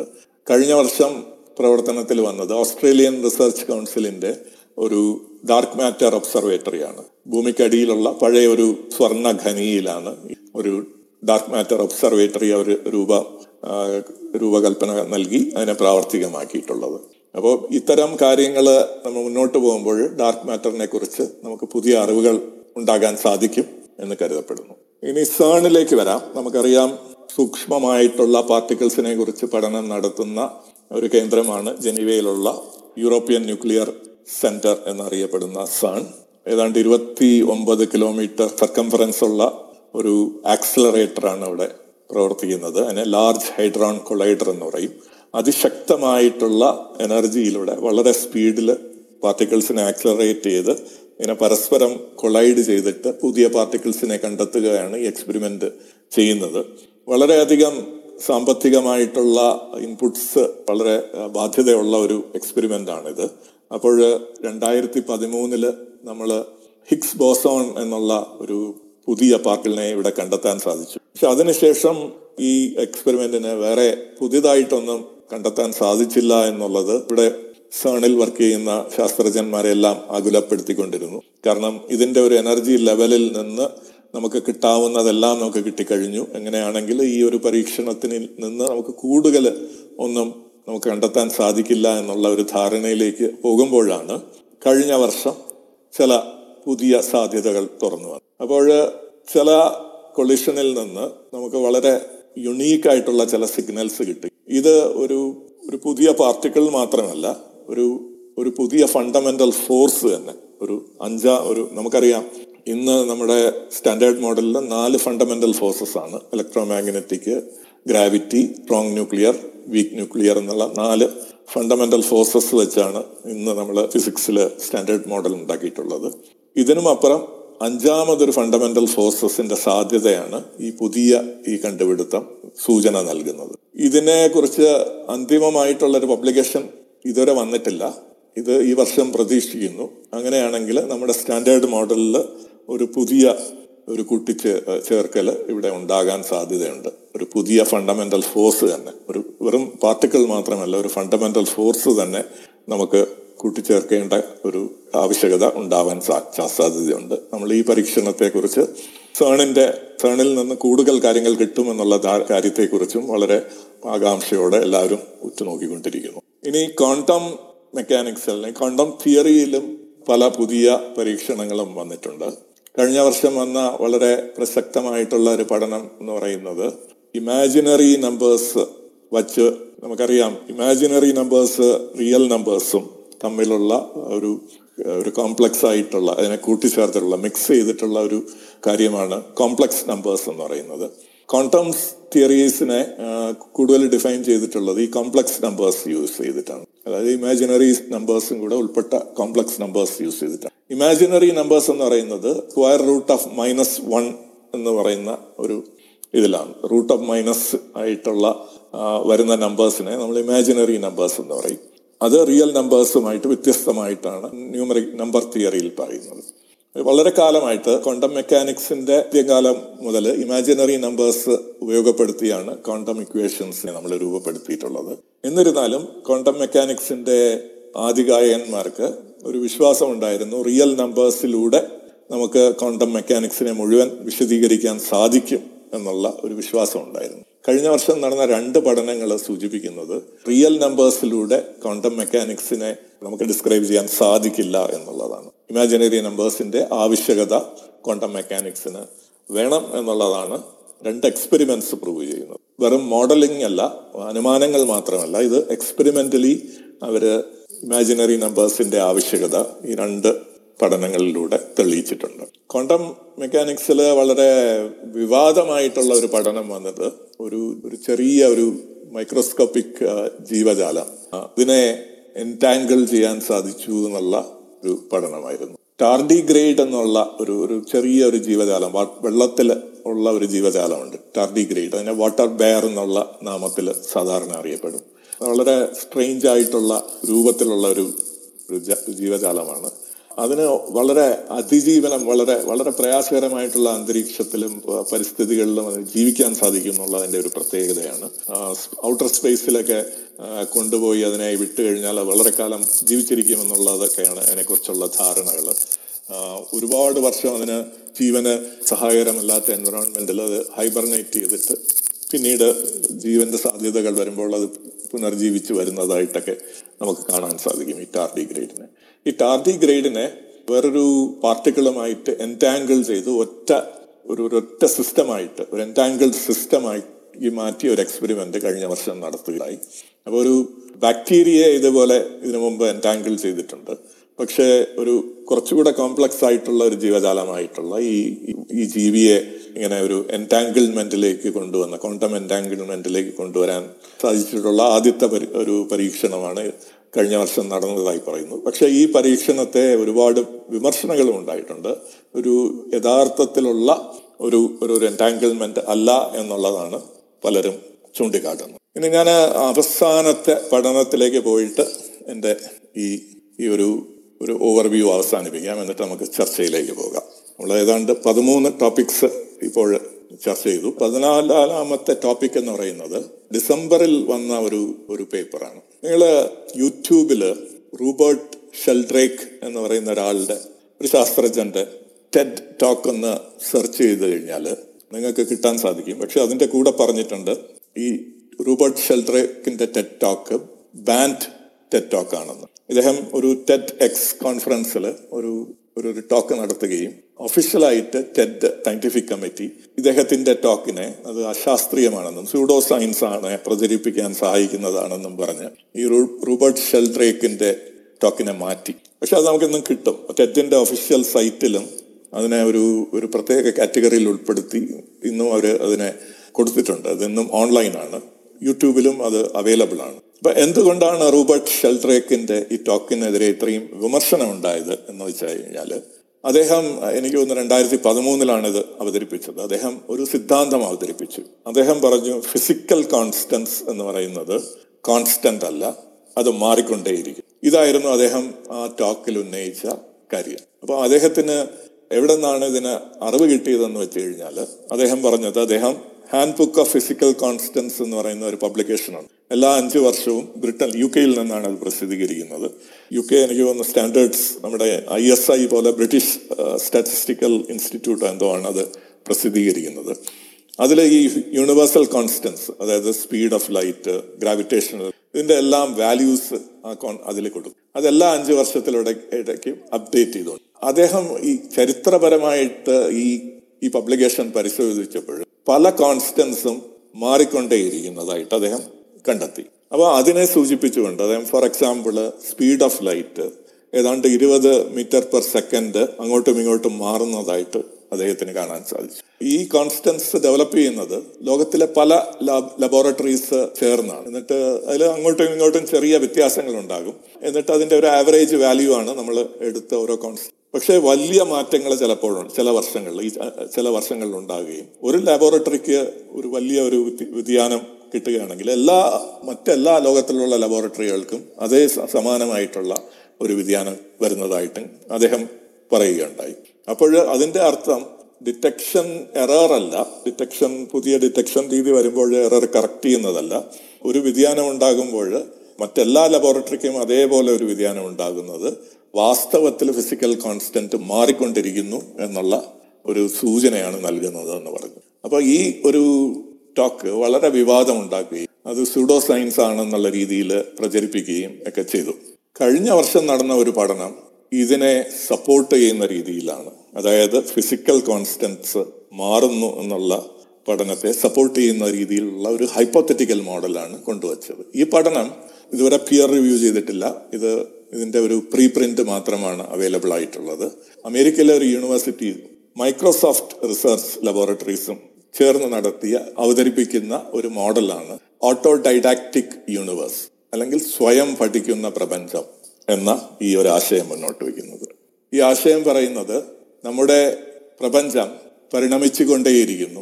ആ പരിണമത്തിന്റെ ഭാഗമായിട്ട് ഫിസിക്കൽ ലോസ് അല്ലെങ്കിൽ നാച്ചുറൽ ലോസും മാറിക്കൊണ്ടേയിരിക്കും അത് സ്വയം മനസ്സിലാക്കി സെൽഫ് ലേണിംഗ് സിസ്റ്റത്തിന്റെ രീതിയിലാണ് ഈ മാറ്റങ്ങൾ നടക്കുന്നത്. എങ്ങനെയാണോ ജീവന്റെ പരിണാമം ഭൂമിയിൽ നിലനിൽക്കുന്നത് പോലെ ഏതോ ചില കാര്യങ്ങളെ നിലനിർത്താൻ വേണ്ടി പ്രപഞ്ചവും അതിന്റെ നാച്ചുറൽ ലോസ് മാറ്റിക്കൊണ്ടേയിരിക്കുന്നു എന്നുള്ള രീതിയിലാണ് ഈ പഠനം വരുന്നത്. അപ്പോൾ ഇത് പറയുന്നത് ഈ പ്രപഞ്ചം മുഴുവൻ ഒരു നമ്മുടെ ന്യൂറൽ സിസ്റ്റത്തിന് സമാനമായി. നമ്മുടെ ലേണിംഗ് സിസ്റ്റം എന്ന് പറയുമ്പോൾ ഒരു ന്യൂറൽ സിസ്റ്റം നമ്മുടെ ബ്രെയിനിന്റെ ന്യൂറൽ സിസ്റ്റത്തിന് സമാനമായിട്ടുള്ള ഒരു പ്രക്രിയയാണ് നമ്മുടെ പ്രപഞ്ചത്തിൽ കാണുന്നത്. നമ്മുടെ ബ്രെയിൻ എങ്ങനെയാണ് പുതിയ പഠനങ്ങൾ സ്വയം പഠിക്കുന്നത് സ്വയം കണ്ടെത്തലുകൾ കണ്ടെത്തുന്നത് എന്ന രീതിയിൽ പ്രപഞ്ചവും അതേപോലത്തെ ഒരു പ്രക്രിയയിലൂടെ മുന്നോട്ട് പോകുന്നു എന്നതാണ് ഈ ഈ പഠനം വയ്ക്കുന്ന ഒരു ഹൈപ്പോത്തസിസ് ഇതൊരു ഇതൊരു സ്പെക്കുലേഷൻ ഒരു ഒരു ഹൈപ്പോത്തസിസ് മാത്രമാണ്. ഇതൊരു മോഡൽ മാത്രമാണ്. അവർ പല ഇതുവരെയുള്ള പല ശാസ്ത്രീയമായിട്ടുള്ള ഇത്തരത്തിലുള്ള ചേർന്ന് നിൽക്കുന്ന പല അനുമാനങ്ങളെയും കൂട്ടിച്ചേർത്തുകൊണ്ട് നടത്തിയ ഒരു വയ്ക്ക് മുന്നോട്ട് വയ്ക്കുന്ന ഒരു മോഡൽ മാത്രമാണ്. ഇതിനെ എക്സ്പെരിമെന്റലി പ്രൂവ് ചെയ്യണം എന്നുള്ള കാര്യം അവർ സൂചിപ്പിക്കുന്നു. ഇതിനോട് കൂട്ടിച്ചേർത്ത് ഇതിനു മുമ്പ് നടന്ന ചില പഠനങ്ങളിലേക്ക് ഞാൻ നിങ്ങളുടെ ശ്രദ്ധ തിരിച്ചുവിടാം. ഈ പ്രപഞ്ചത്തിന്റെ ലാർജ് സ്കെയിൽ വിഷ്വൽ ഇമേജ് നമ്മുടെ ബ്രെയിനിന്റെ ന്യൂറോൺ നെറ്റ്വർക്സുമായി സാമ്യത ഉണ്ട് എന്നുള്ളത് ഇതിനു മുമ്പ് ഓക്സ്ഫോർഡ് യൂണിവേഴ്സിറ്റിയിലും സ്പെയിനിലെ ഒരു യൂണിവേഴ്സിറ്റിയും നടത്തിയ പല പഠനങ്ങളും തെളിയിച്ചിട്ടുണ്ട്. നമ്മുടെ ബ്രെയിൻ നെറ്റ്വർക്ക് അല്ലെങ്കിൽ ന്യൂറോണൽ നെറ്റ്വർക്കും ഗാലക്സികളുടെ നെറ്റ്വർക്കും ഏതാണ്ട് ഒരേപോലെ സാമ്യതയുണ്ട് എന്ന് ഇത് വിഷ്വലായിട്ടുള്ള ഒരു സാമ്യത മാത്രമല്ല മാത്തമാറ്റിക്കലി ഓൾസോ മാത്ത ഒരു ഒരു ഗണിതശാസ്ത്രപരമായി നമ്മുടെ ന്യൂറോൺ നെറ്റ്വർക്കും പ്രപഞ്ചത്തിന്റെ ഗലാക്റ്റിക് നെറ്റ്വർക്ക് പാറ്റേണും തമ്മിൽ സാമ്യതയുണ്ട്. മാത്തമാറ്റിക്കലി സിമിലർ ആണ് എന്നുള്ളത് മാത്തമാറ്റിക്സിലൂടെയും തെളിയിച്ചിട്ടുണ്ട്. അപ്പൊ ഇതിൽ നിന്ന് ഈ പഠനം തെളിയിക്കുന്നത് നമ്മുടെ പ്രപഞ്ചം എന്നുള്ളത് വെറും ഒരു റാൻഡം ഇവന്റ് അല്ല. ഇത് ഒരു ഒരു പ്രത്യേക പാറ്റേൺ കാണിക്കുന്നു എന്നുള്ളത് ഈ പഠനങ്ങൾ എല്ലാം സൂചിപ്പിക്കുന്നുണ്ട്. ഈ പഠനങ്ങളെല്ലാം ഞാൻ മുകളിൽ പിൻ ചെയ്തിട്ടുള്ള ആ ഡോക്യുമെന്റിൽ അതിന്റെ റെഫറൻസുകളെല്ലാം കൊടുത്തിട്ടുണ്ട്. മുമ്പ് നടന്ന പഠനങ്ങൾ വളരെ കൃത്യമായിട്ടുള്ള പഠനങ്ങൾ. ഇപ്പോഴും മുന്നോട്ട് വെച്ചിട്ടുള്ളത് ഈ പ്രപഞ്ചം ഒരു ഒരു ന്യൂറൽ നെറ്റ്വർക്കാണ് എന്നുള്ള ഒരു സെൽഫ് ലേണിംഗ് ന്യൂറൽ നെറ്റ്വർക്കാണ് എന്നുള്ള പഠനം. ഇതൊരു മോഡലാണ് ഇതിനെ കൂടുതൽ പരീക്ഷണങ്ങളോടെ നമുക്കിനി ഇതിനെക്കുറിച്ച് വിലയിരുത്തേണ്ടതായിട്ടുണ്ട്. ഇത്രയും പറഞ്ഞുകൊണ്ട് ഞാനിവിടെ അവസാനിപ്പിക്കുന്നു. ഞാൻ രണ്ടായിരത്തി ഇരുപത്തി ഒന്നിൽ നടന്ന ബോധത്തെക്കുറിച്ച് നമ്മൾ മനുഷ്യരെക്കുറിച്ച് നമ്മുടെ ജൈവിക ലോകത്തെക്കുറിച്ച് നമ്മുടെ വിശ്വത്തെക്കുറിച്ച് നമ്മൾ ദർശിക്കുന്ന പ്രപഞ്ചത്തെക്കുറിച്ച് ഉള്ള ചില പഠനങ്ങളാണ് സൂചിപ്പിച്ചത്. നമുക്ക് കാണാൻ സാധിക്കുന്നത് നമ്മുടെ നമുക്ക് ഏറ്റവും അടുത്തറിയാൻ സാധിക്കുന്നത് നമ്മുടെ അനുഭവങ്ങളാണ്. ആ അനുഭവങ്ങളെ കണക്ട് ചെയ്യുന്ന പല പഠനങ്ങളുമാണ് കഴിഞ്ഞ വർഷം വന്നിട്ടുള്ളത്. നമ്മുടെ മാനസികമായിട്ടുള്ള ആ- ഒരു അനുഭവ തലത്തെ സ്പർശിക്കുന്ന പല പഠനങ്ങളുമാണ് കഴിഞ്ഞ വർഷം വന്നിട്ടുള്ളത്. അതിൽ നിന്ന് നമുക്ക് ഒരു പ്രത്യേകിച്ചും നമ്മളെക്കുറിച്ചും നമ്മുടെ പ്രപഞ്ചത്തെക്കുറിച്ചും നമ്മുടെ ബോധത്തെക്കുറിച്ചുമുള്ള വിലയിരുത്തുകൾ ഏത് രീതിയിൽ പോകണമെന്നുള്ള രീതിയിൽ ഉള്ള സൂചനകൾ തരും എന്ന് എനിക്ക് തോന്നുന്നു. അവസാനിക്കുന്നതിന് മുമ്പ് ഒരു പ്രശസ്തമായിട്ടുള്ള ഒരു ശാസ്ത്രജ്ഞ ഡൊണാല മെഡോസ് എന്ന് പറഞ്ഞ ഒരു എൻവറോൺമെന്റൽ സയന്റിസ്റ്റിന്റെ ഒരു വാക്യത്തോടുകൂടി ഞാൻ അവസാനിക്കാം. അവർ ജീവിച്ചിരിക്കുന്നില്ല. അവർ ലിമിറ്റ്സ് ടു ഗ്രോത്ത് എന്നുള്ള ഒരു ഒരു വളരെ പ്രശസ്തമായിട്ട് ആയിരത്തി തൊണ്ണൂറ്റി എഴുപത്തി അഞ്ചിൽ പ്രസിദ്ധീകരിച്ച ലിമിറ്റ്സ് ടു ഗ്രോത്ത് എന്നുള്ള ഗ്രന്ഥത്തിന്റെ ഒരു പ്രധാന ഓതറായിരുന്നു പിന്നീട് അത് അവർ തിങ്കിങ് ഇൻ സിസ്റ്റംസ് എന്നുള്ള ഒരു പുസ്തകം പ്രസിദ്ധീകരിച്ചിട്ടുണ്ട്. അതിൽ നിന്ന് തിങ്കിങ് ഇൻ സിസ്റ്റംസിൽ നിന്നുള്ള ഒരു കോട്ട് ഇതാണ്. In spite of what you have measured in or what the text books say or what you think you are an expert at follow a system where it leads it will sure to lead across traditional disciplinary നിങ്ങൾ എന്താണോ പഠിച്ചത് അല്ലെങ്കിൽ പാഠപുസ്തകങ്ങൾ എന്താണോ പറയുന്നത്? അല്ലെങ്കിൽ നിങ്ങളുടെ വൈദഗ്ധ്യം എന്താണ് എന്ന് നിങ്ങൾ കരുതുന്നുണ്ടെങ്കിലും ഒരു സിസ്റ്റത്തെ നിങ്ങൾ ഫോളോ ചെയ്യണം. സിസ്റ്റത്തെ നിങ്ങൾ പിന്തുടരുക. അത് നയിക്കുന്നിടത്ത് പോവുക. അങ്ങനെ പോകുമ്പോൾ നിങ്ങൾ അറിവിന്റെ പല മേഖലകളിലൂടെ സഞ്ചരിക്കേണ്ടതായിട്ട് വരും. ഇത് പറഞ്ഞുകൊണ്ട് ഞാനിവിടെ നിർത്തുന്നു. ഇനി നമുക്ക് എന്തെങ്കിലും കൂട്ടിച്ച് ആർക്കെങ്കിലും കൂട്ടിച്ചേർക്കാനുണ്ടോ? ചോദ്യങ്ങളുണ്ടോ? അതിലേക്ക് കിടക്കാം.